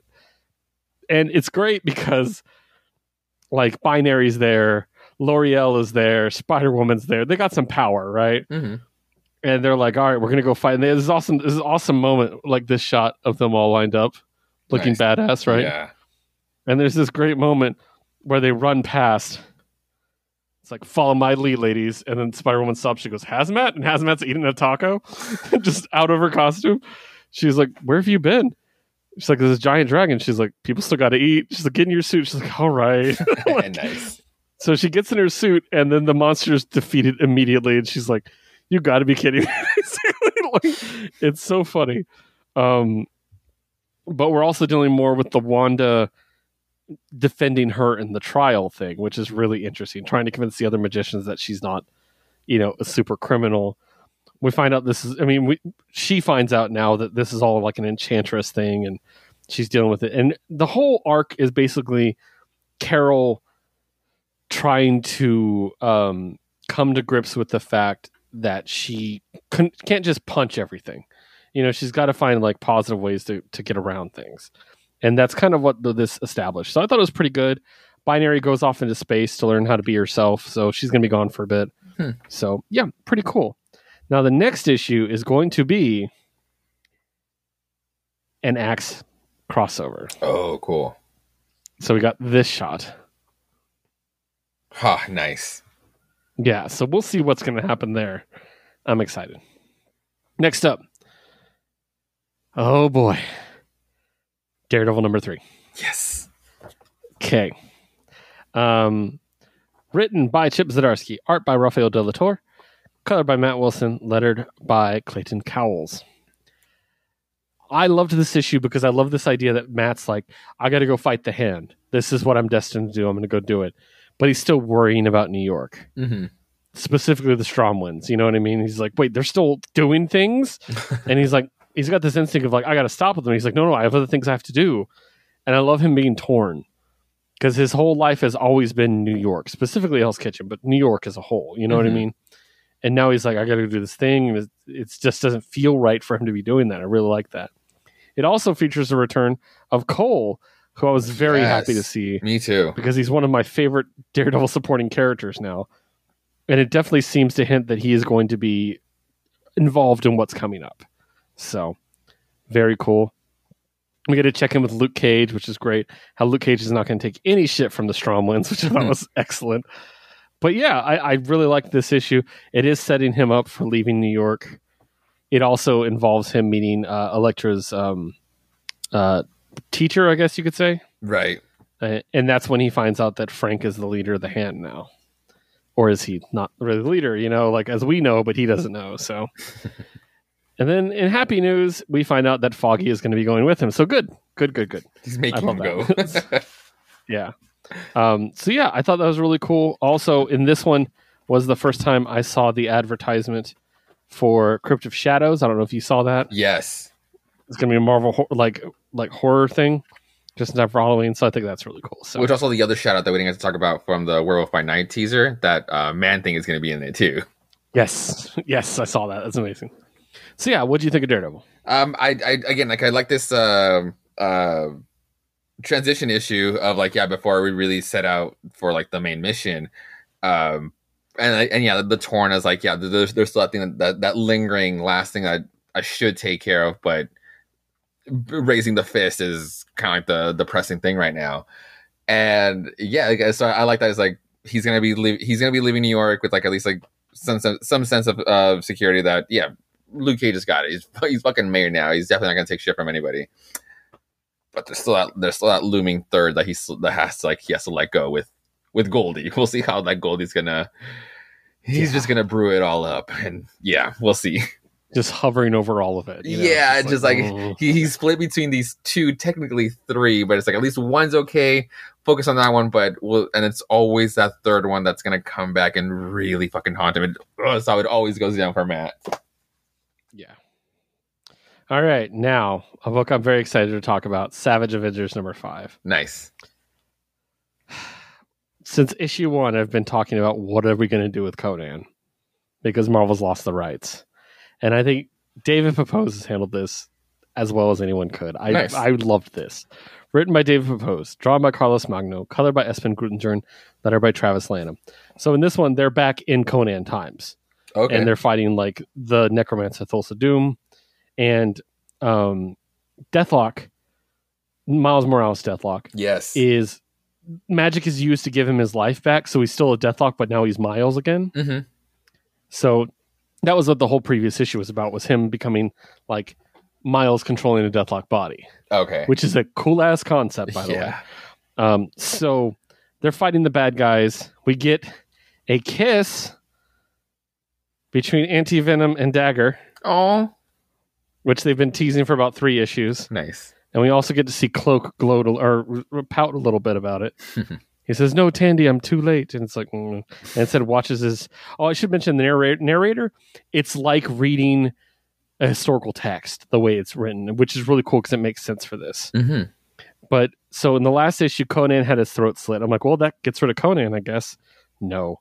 Dagger uses every bit of her power and heals him. And he's back. Comes back. And he's like, Doom, you killed, you know, kill me once. Now it's time to repay the favor. They get into a big fight. And they realize that um, they basically have to close this gate, essentially, is what it is. And they're going to jump forward in time and get rid of the bad guy. But someone has to stay behind to close the gate and it's conan right because it's actually Mhm. his time Oh, okay. and they say it's only the blood of the twice returned man could close it? Yeah. and he's you know so Yeah. he ends up closing it and they shoot off into the future. And then we get this cool little postscript for his time. And it's just like you know like as he um for the rest of the days he wondered what had been fallen his friends. You know he's like after years passed he wanted to become many things a conqueror a prisoner a destroyer a father a king. But no matter what legacy he left behind conan would always know this he was an avenger Huh. and his legend would live forever oh, that's cool. with the symbol up there and everything. Yeah. Like dope. Such a dope move. I love it. And then we get a postscript where the rest of the team, including Deathlok, who appears to be a part of the team, um, is thrown forward in time and they're attacked by Punisher 2099. Oh, So now we're in 2099. I'm very excited. so that's cool. I'm loving this. The first arc was so good. David just is. David can make, take something that could be ordinary and make it amazing. I love that. Now we're going to talk about a book I cannot wait to talk about. I'm so excited to talk about this with Josue because it's right up his alley. Midnight Suns number one. Yes. Okay, so cover A. That- I, also got this cover. I almost considered that one, but then I was like, I don't want to be Zoe. I don't want to see Zoe like that. But then I got this cover. Ooh, nice. Yeah. So, yeah, let's talk about it. Midnight Suns.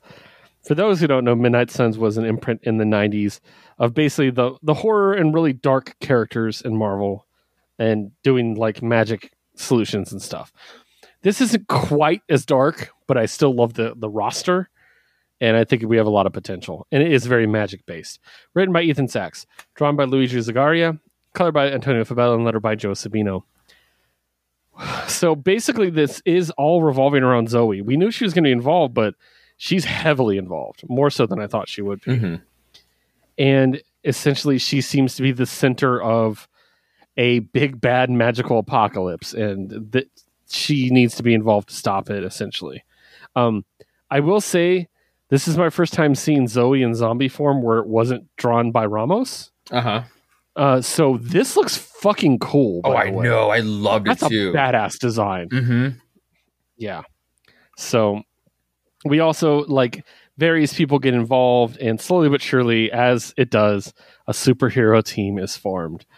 And what a team, let me tell you, because we got Magik Illyana, Blade, uh, we got Nico Minoru, we got the best Ghost Rider, no, Kushala. Oh, fuck Um, yeah. Arguably, yes.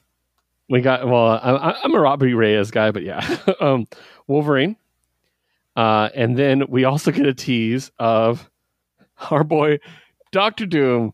For a villain, he spends a lot of time on the side of good. like, Or, or fixing was- bad, yeah. he was a member of the Guardians of the Galaxy for a while there. Like, like it's funny. Like, or did he also make an appearance dur- during like, the Darkhold event? Yes, Yeah.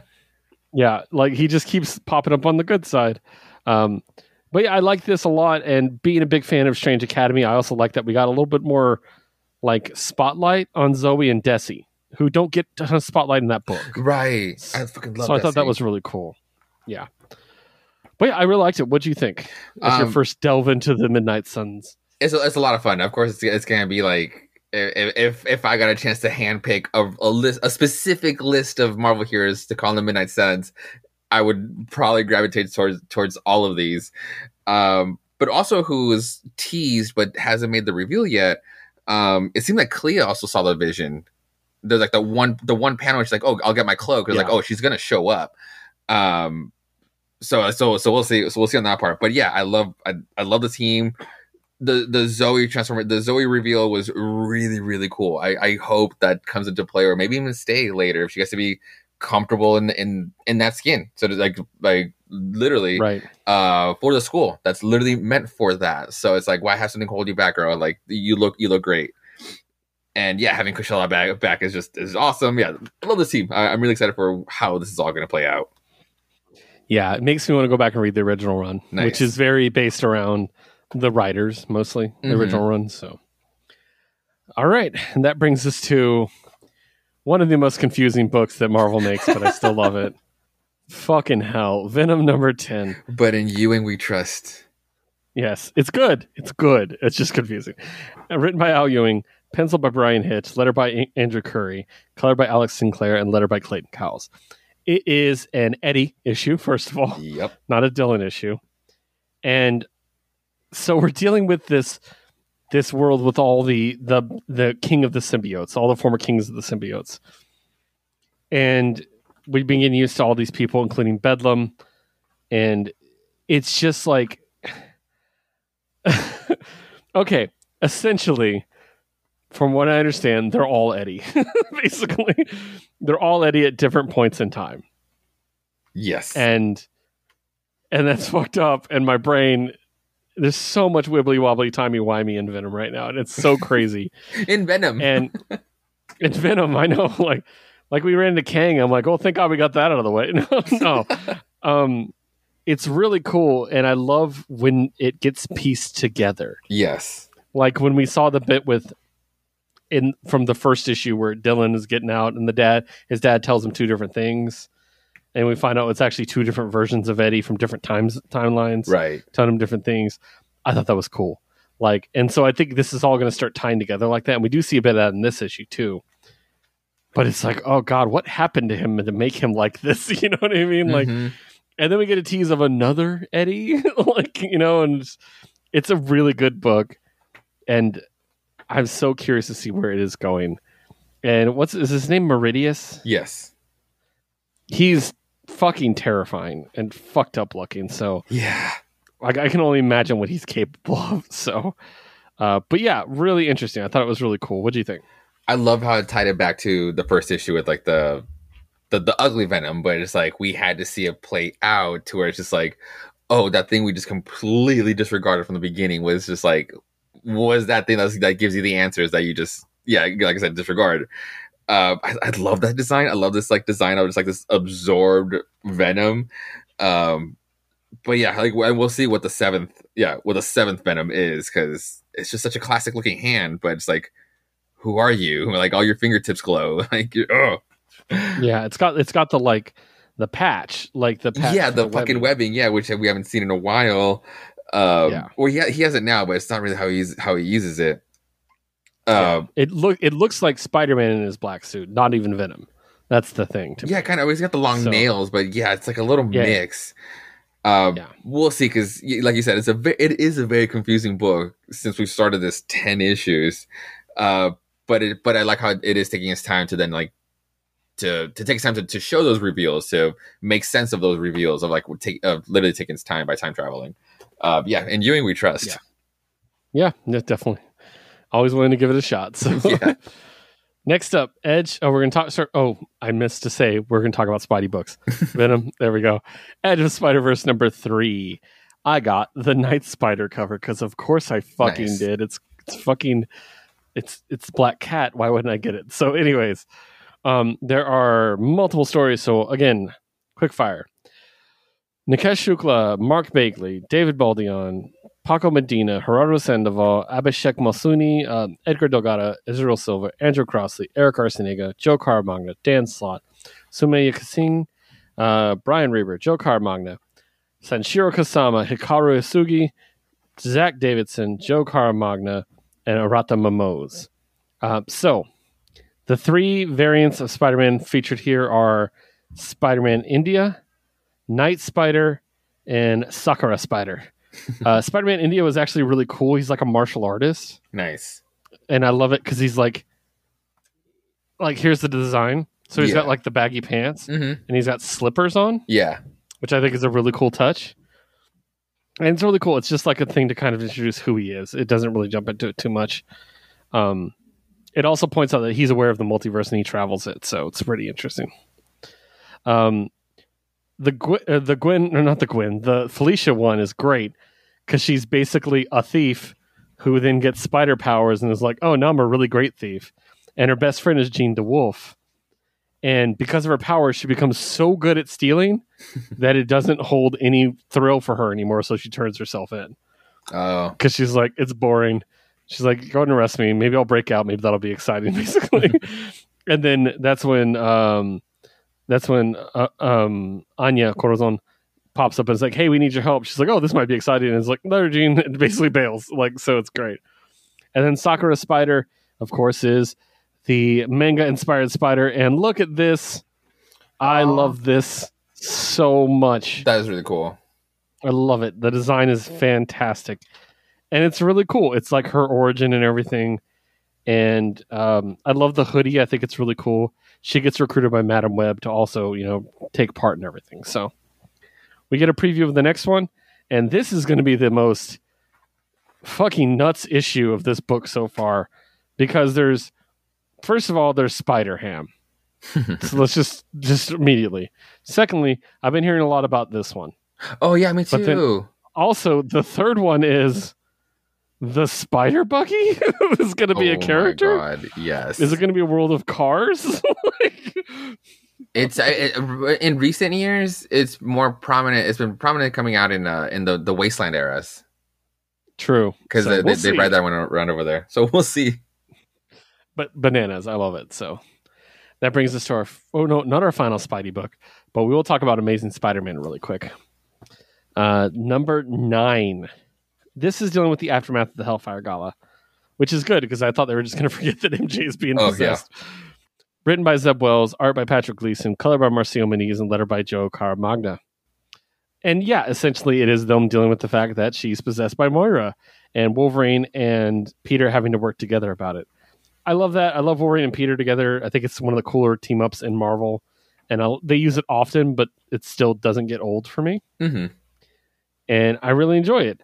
Um, also, we get Grey Crow quite a bit in this one, which I thought Yeah. was great. More Grey Crow, please.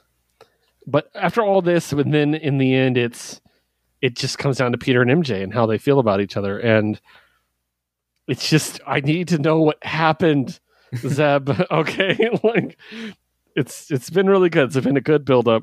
It's also the first issue of this run that's done by somebody other than Romita. So That's right. That was that was interesting. So, but I really enjoyed it. I, I thought it was cool. Again, I like that they followed up on the Hellfire Gala. It's nice as a little one shot follow up. What do you think? Um, God, the the new Norman suit is pretty cool, but because it's like the Hellfire Gala tie-in, I wish you would have kept the whole the, the Hellfire suit for the whole issue. Right. It's it's such a good good suit. Like I I oh, put it in the video games, but just put it in there so I, so I can like keep looking at it. um, but yeah, it, it was a good follow up. Um, it was just such a different pace. is like yeah, we're we're it's almost on purpose. Like we've been slowly just like stepping away from like that main story from like almost like the last two Spidey issues. Um, but just like to, just like to obviously just touch up on the on these uh last chapters before we really hopefully focus on what really happened. Right. Exactly. Yep. Now we're going to go to our final Spidey book, and I saved this for last because it is a finale. And man, if we had fun with this book, Spider Punk number five. Written by Cody Ziegler, art by Justin Mason, colors by Jim Char- Charalampidis, and letter by Travis Lanham. Josue, please tell me you read this book. Oh, absolutely. Okay, thank God. I just want to make sure. I love this because basically the crew gets together, the band forms. They're now a super group, and Daredevil shows up, Hulk shows up, and there's just so many great moments. Hulk Thrash was an amazing Yes. moment. Uh, I knew you'd love that. and just yeah, just wrapping up this whole thing. Uh, Riri has probably the moment of the series with how she manages to take out the Sentry, which Oh, is fuck yeah. amazing.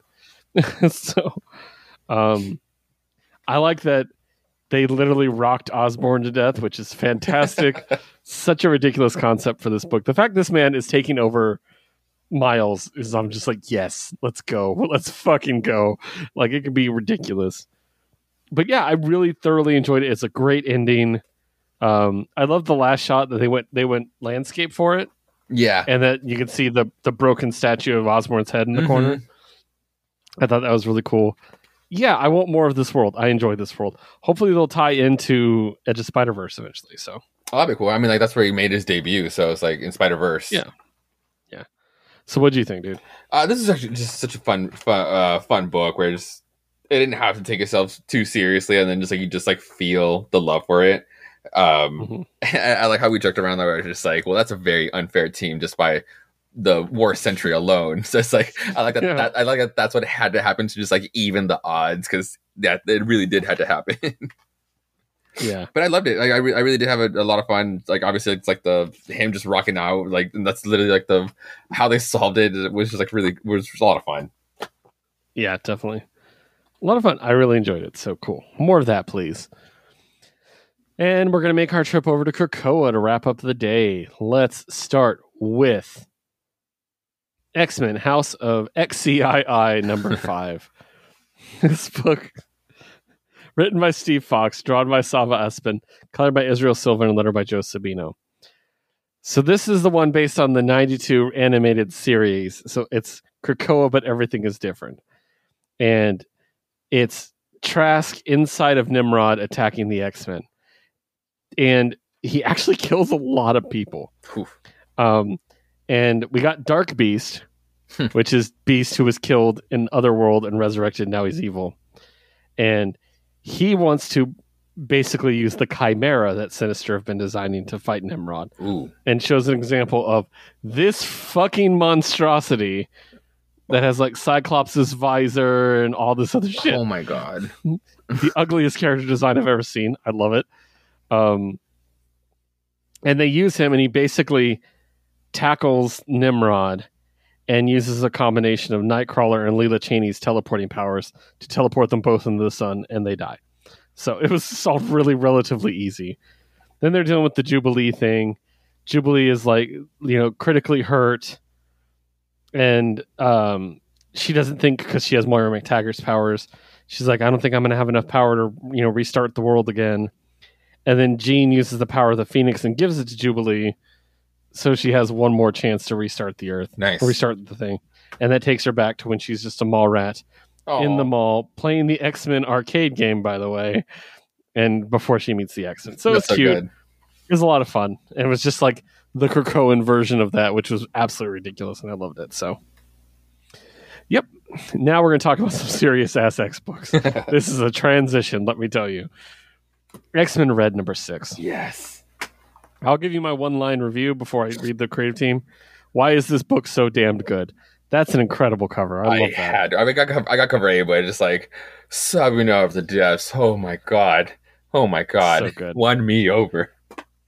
Written by Al Ewing, drawn by Stefano Caselli, colored by Federico Blee, and lettered by Ariana Maher.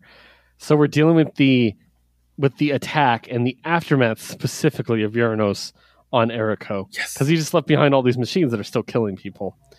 And we really get to see well, first of all, we get to see Nova, which is really cool. Mm-hmm. More Nova in everything, please. Um, but we get to see all these Arakkoan mutants actually step up and become a thing. Because there were so many thrown at us that only like two ever made an impact, Yeah. really.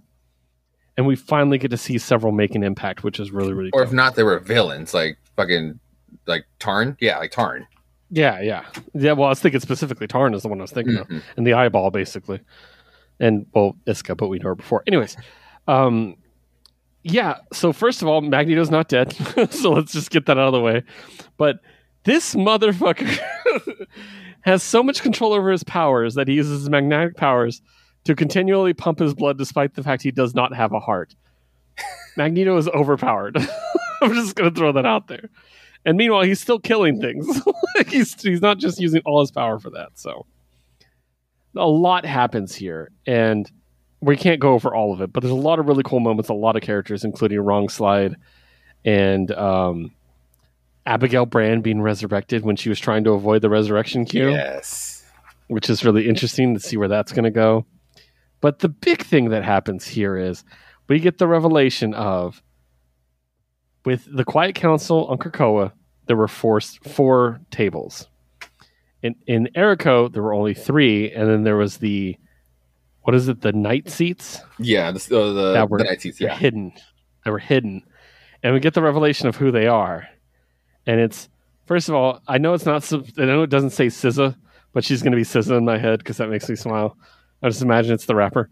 So SZA of the Smoke, the Fisher King, he who has no name, and my boy stepping up, taking the crown he has deserved, Roberto da Costa Sunspot. Which how did he get picked? like what? Like I love it, but fuck Bobby, no. like, but yeah, they reveal that they are the the night seats, and that's when Arakko and society does things they don't necessarily agree with. You know what I mean? Like doesn't necessarily fit their their morality, their warlike thing. So It even said that Genesis, Apoc- Apocalypse's wife, hated them so much that she killed them all so they wouldn't be there anymore. Yeah. And it's so good. And I love this because we find out at the end of this, this is going to be the team that goes to Uranos and kicks his fucking ass. And we get this awesome shot of the team, which I love. like this is such a dope team. Yeah. Uh, I loved this. It was so good. And then we got Judgment Day, but I wanted to get your opinion on this because fucking hell. Uh, I mean, th- this this is awesome. Um, because yeah, we got Sobunar of the Depths that just like really came into play. Uh, like Duke of the Stars just being such a cool, ominous character. Again, Mhm. like like fucking Sobunar, his blood is a fucking ocean. You can just drown anything, anyone, any place in an instant if he so wills it. Duke of the Stars, who the fuck knows where, where, where she could like banish you from or to? Um, but yeah, like uh, Robert Roberto just coming in clutch with this like just cool new team, just like and then just having everybody convinced, being like, "Yo, this aspect actually has to happen. It's not going against our rules. We should fucking band together." And it's like again, like and with the little girl in the beginning, instant calling insult, insult with like the word help, but we're gonna work around this. We're gonna word it differently so where it's actually acceptable and we can move forward as a people together.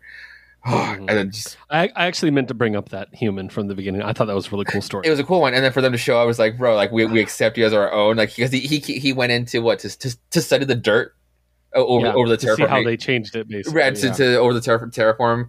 Uh, but then he became one of the people. He grew to love the land and the people, and just like ah. And then he, he stood had... up when it, he stood up when they needed him. Exactly. He's like, "Go, I'll distract him." Like, and they're like, "Fuck, you're one of us now, bro." And I'm like, "Hell yeah!" And, Only was that easy. And then the Storm and Magneto circuit, which I love that oh Twitter's God. been going crazy that they had like uh, mutant circuit sex, which is kind of true. Like even their dialogue was like, "Oh, is that aftercare?" It's like, "Yes, it is, buddy," and that's it. Aftercare is important. But what they did, like how they unleashed like that energy just to melt this thing down, oh, was so fucking good. It was incredible. It's continues to be arguably the best textbook. Yeah. I mean, if you told me it was, I wouldn't argue with you. Yeah. I would probably I might disagree with you, but I wouldn't argue with you. so, so, and that brings us to Axe Judgment Day number four, written by Kieron Gillen. Drawn by Valerio Schiti. I can't, man. Like, it's too much. Drawn by Valerio Schiti, colored by Marte Gracia, and lettered by Clayton Cowles. Well, that went badly. like, so, a lot, a lot happens. And so much of it is one panel checking in with one character and finding out how they were judged. Mm-hmm. Um, and that's cool. We're not going to recap them all because there were a billion. But so much of this is actually about Eros and how they're trying to basically – get Druig out from being the head eternal. And I think it was a pretty clever move on their part. Uh, the way they're able to do it. Mm-hmm. And basically, they call for an emergency vote. Eros is voted as prime eternal. So Druig's like, oh, fuck that. Let Uranos out. basically, it's like, oh, fuck. So now we're going to have to deal with that. So we're going to be dealing with Uranos attacking. As a follow up to X Men Red, we might have seen the end of a character. Which, yeah, we're not going to talk about that. I, I, I don't have the emotional depth to talk about that right now. And then we get to see the Eternal or the Celestial has made his decision. Fuck Earth, y'all suck. Thumbs down. And then we get essentially the rapture. It's like a biblical rapture, is what happens. Yeah. And, was, and it's fucked. Was Steve just barely saved by vibranium? Like, is that what happened? Because the person below below him, not no. But even though they probably should have been, that's the question. He's also tough. You know what I mean? I mean, like, he is tough, but he was also person. he was also his judgment failed. So it's like, why not him too? I think it's the shield. I think I think they're just essentially doing the shield, mm-hmm. uh, but also his toughness helped him, you know, survive it in the end. So. Yeah holy fuck, that went badly. like it's so yeah, man. I'm so curious to see what's going to happen because the thing is is we don't get another I don't think we get another Judgment Day. Oh, we get one more this month. Okay, good. I was gonna say because we got X Force, X Men Red, then Judgment Day, Fantastic Four, Avengers, Axe Avengers, ASM. Ooh, so like right. a lot happening before the next one. So, but but we do get one more this month, so that's good. Yeah, one yeah, one more this month, and then it's taking everybody's turn before we come back to six. Holy shit. That's why I'm like, mm, it's gonna be big impacts. and the tag for the next issue is just simply, "It's too late." That's yeah. literally all it says. I'm like, fuck, dude. Like, meanwhile, Kraven's out in the Arctic with his dick out, like, being like, "Judge me." like, what the fuck, man? Thanks, buddy. Thanks for helping out. Thanks for helping humanity, you asshole. But man, what a book!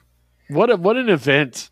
It, this it, event's been insane. a great event, and it's like the, even uh, such a different pace to like it's kind of a slow pace because like there's so many books.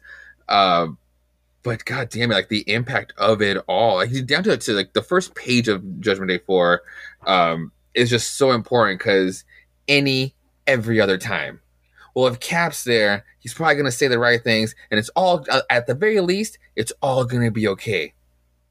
But this motherfucker fails, so it's it's it's pen, pen, pandemonium everywhere because now nobody can hold it together because if Cap failed, then we're all fucked, right? That's the definition of the six one six is forever. Is how we like to play it out. So yeah, to just really feel the implication of like, no, we are actually being judged here, and there's nothing we can do about it. And then only to have like this pretty, pretty cool plan come into play, like the whole Unimind scene was really cool only for the selector to be like, "Oh, you thought you could, you thought you could give me the ultimate gaslight move? Fail. We're also screwed." It's fucked, dude. like, uh, I can't wait to see where it's going. It's gonna be great. Yeah. So, all right, that's every book I have for this week. Uh, what have you? What else have you been reading? Considering it's a short week and you've been very busy, I'm assuming not a lot. Dude, nothing. Like I've Yeah, not okay, that's no. fine. Totally understandable. I have a little bit of stuff to talk about. I finally scored my trade paperback version of Bolero. Yes. I'm very excited to reread. I've already reread it, I'll be honest with you, and I'm rereading through it again. So I also got in the mail a Kickstarter package, Ooh. and I already posted it online, but I'm excited to show it off. So this is for the uh, anthology that our good buddy Justin edited, Yes. which is the color of always Fuck yeah. an LG, LGBTQA plus QIA plus love anthology with lots of really great stories in it. I've already read through it, really enjoy it. It came with a bunch of extras, so I'm going to show them off. First of all, the B cover for Alice in Leatherland, which I did not have. Oh, that's cool. Yes, I'm very excited about that. Also, Commander Rao number one from Fellhound, Nice. That's which cool. I was, which I've always wanted to hunt down. So I'm glad I don't have to. Uh, and as far as little extras go, I got a um, a journal, like a rainbow journal. that's cute. That's very Yeah. cute. Uh, I got some stickers. You got the color of always Right. thing. You got a hello, my pronouns are one, and you get a pow one. so um, I also got a door hanger that says making comics, Ooh. and the stuff that I think Josue will most love. Some little prints, including some tarot cards. So here's the lovers. oh, that is pretty. Here is. I don't think this one's marked. Well, I'll show you anyways. Aw. So, What? and then this is this is the two of cups, I think. Yes. So, yeah. And then I got some actual prints from the book that you can check out here. Oh, nice. Uh, this one I like that one a lot. Yeah. Just gives me Gert vibes. Um, a knight carrying a pride flag. Oh, that is so sick. I like this one a lot. I thought you'd like it a lot, oh, that is just because the well coloring done. and stuff. Yeah. Mhm. And then this one, Wow, this is actually a very cool So- set. I got a lot. It's Yeah. really cool. It's a really great value for what I got. And uh, yeah, I highly recommend it. I have a digital copy, so I'll shoot it over to you because I don't need it. That way you can read the anthology itself. Hell So- yeah. Thanks. But yeah, um, that's everything I've been reading. And with that in mind, those are the issues that we had this week. Make sure to check us out on Twitter. You can find me at WHI Podcast Keith. You can find our producer Liz at WHI Podcast Liz. You can find Josue at Josue Reads Josue. You can find our show at WHI Podcast on Twitter. There you'll be alerted whenever a new episode comes out. It's usually on Saturday mornings, but it does come with a complete list of every book that we did review that week, so you know exactly what there is there is to read and also with timestamps so you know exactly where to jump to if you don't have time to listen to the whole thing. So make sure to check us out on Twitter, once again, WHI Podcast. And you can listen to the show anywhere you listen to podcasts, including the place you're currently listening to it. Uh, so you can also listen to our other show, Jukebox Vertigo, at Jukebox Vertigo. This is our bi weekly musical show where we build a playlist with our friends. The next episode, which will come out next Monday, is a very special episode, and it's about soundtracks Mhm. and we are joined by our good friends Case and Matt from Certain POV. And I'm very, very excited uh, because we're getting to know these people better, and it's so much fun. I really enjoy it, and I think you're going to enjoy the episode. So that'll come out on Monday morning. Later that evening, around 7 p.m. usually, Josue does a live stream for a listening party with all the songs that were added on Twitch. You can find him there at Josue Plays Josue. Uh, so make sure to check that out. Check it out live because he gets copyright struck all to hell, and you'll never hear any of the songs. Um, but that is it for now. Do not forget to bag, board, and box your new treasures, and we'll see you next week with a new batch of beautiful books. Stay safe and read more comics.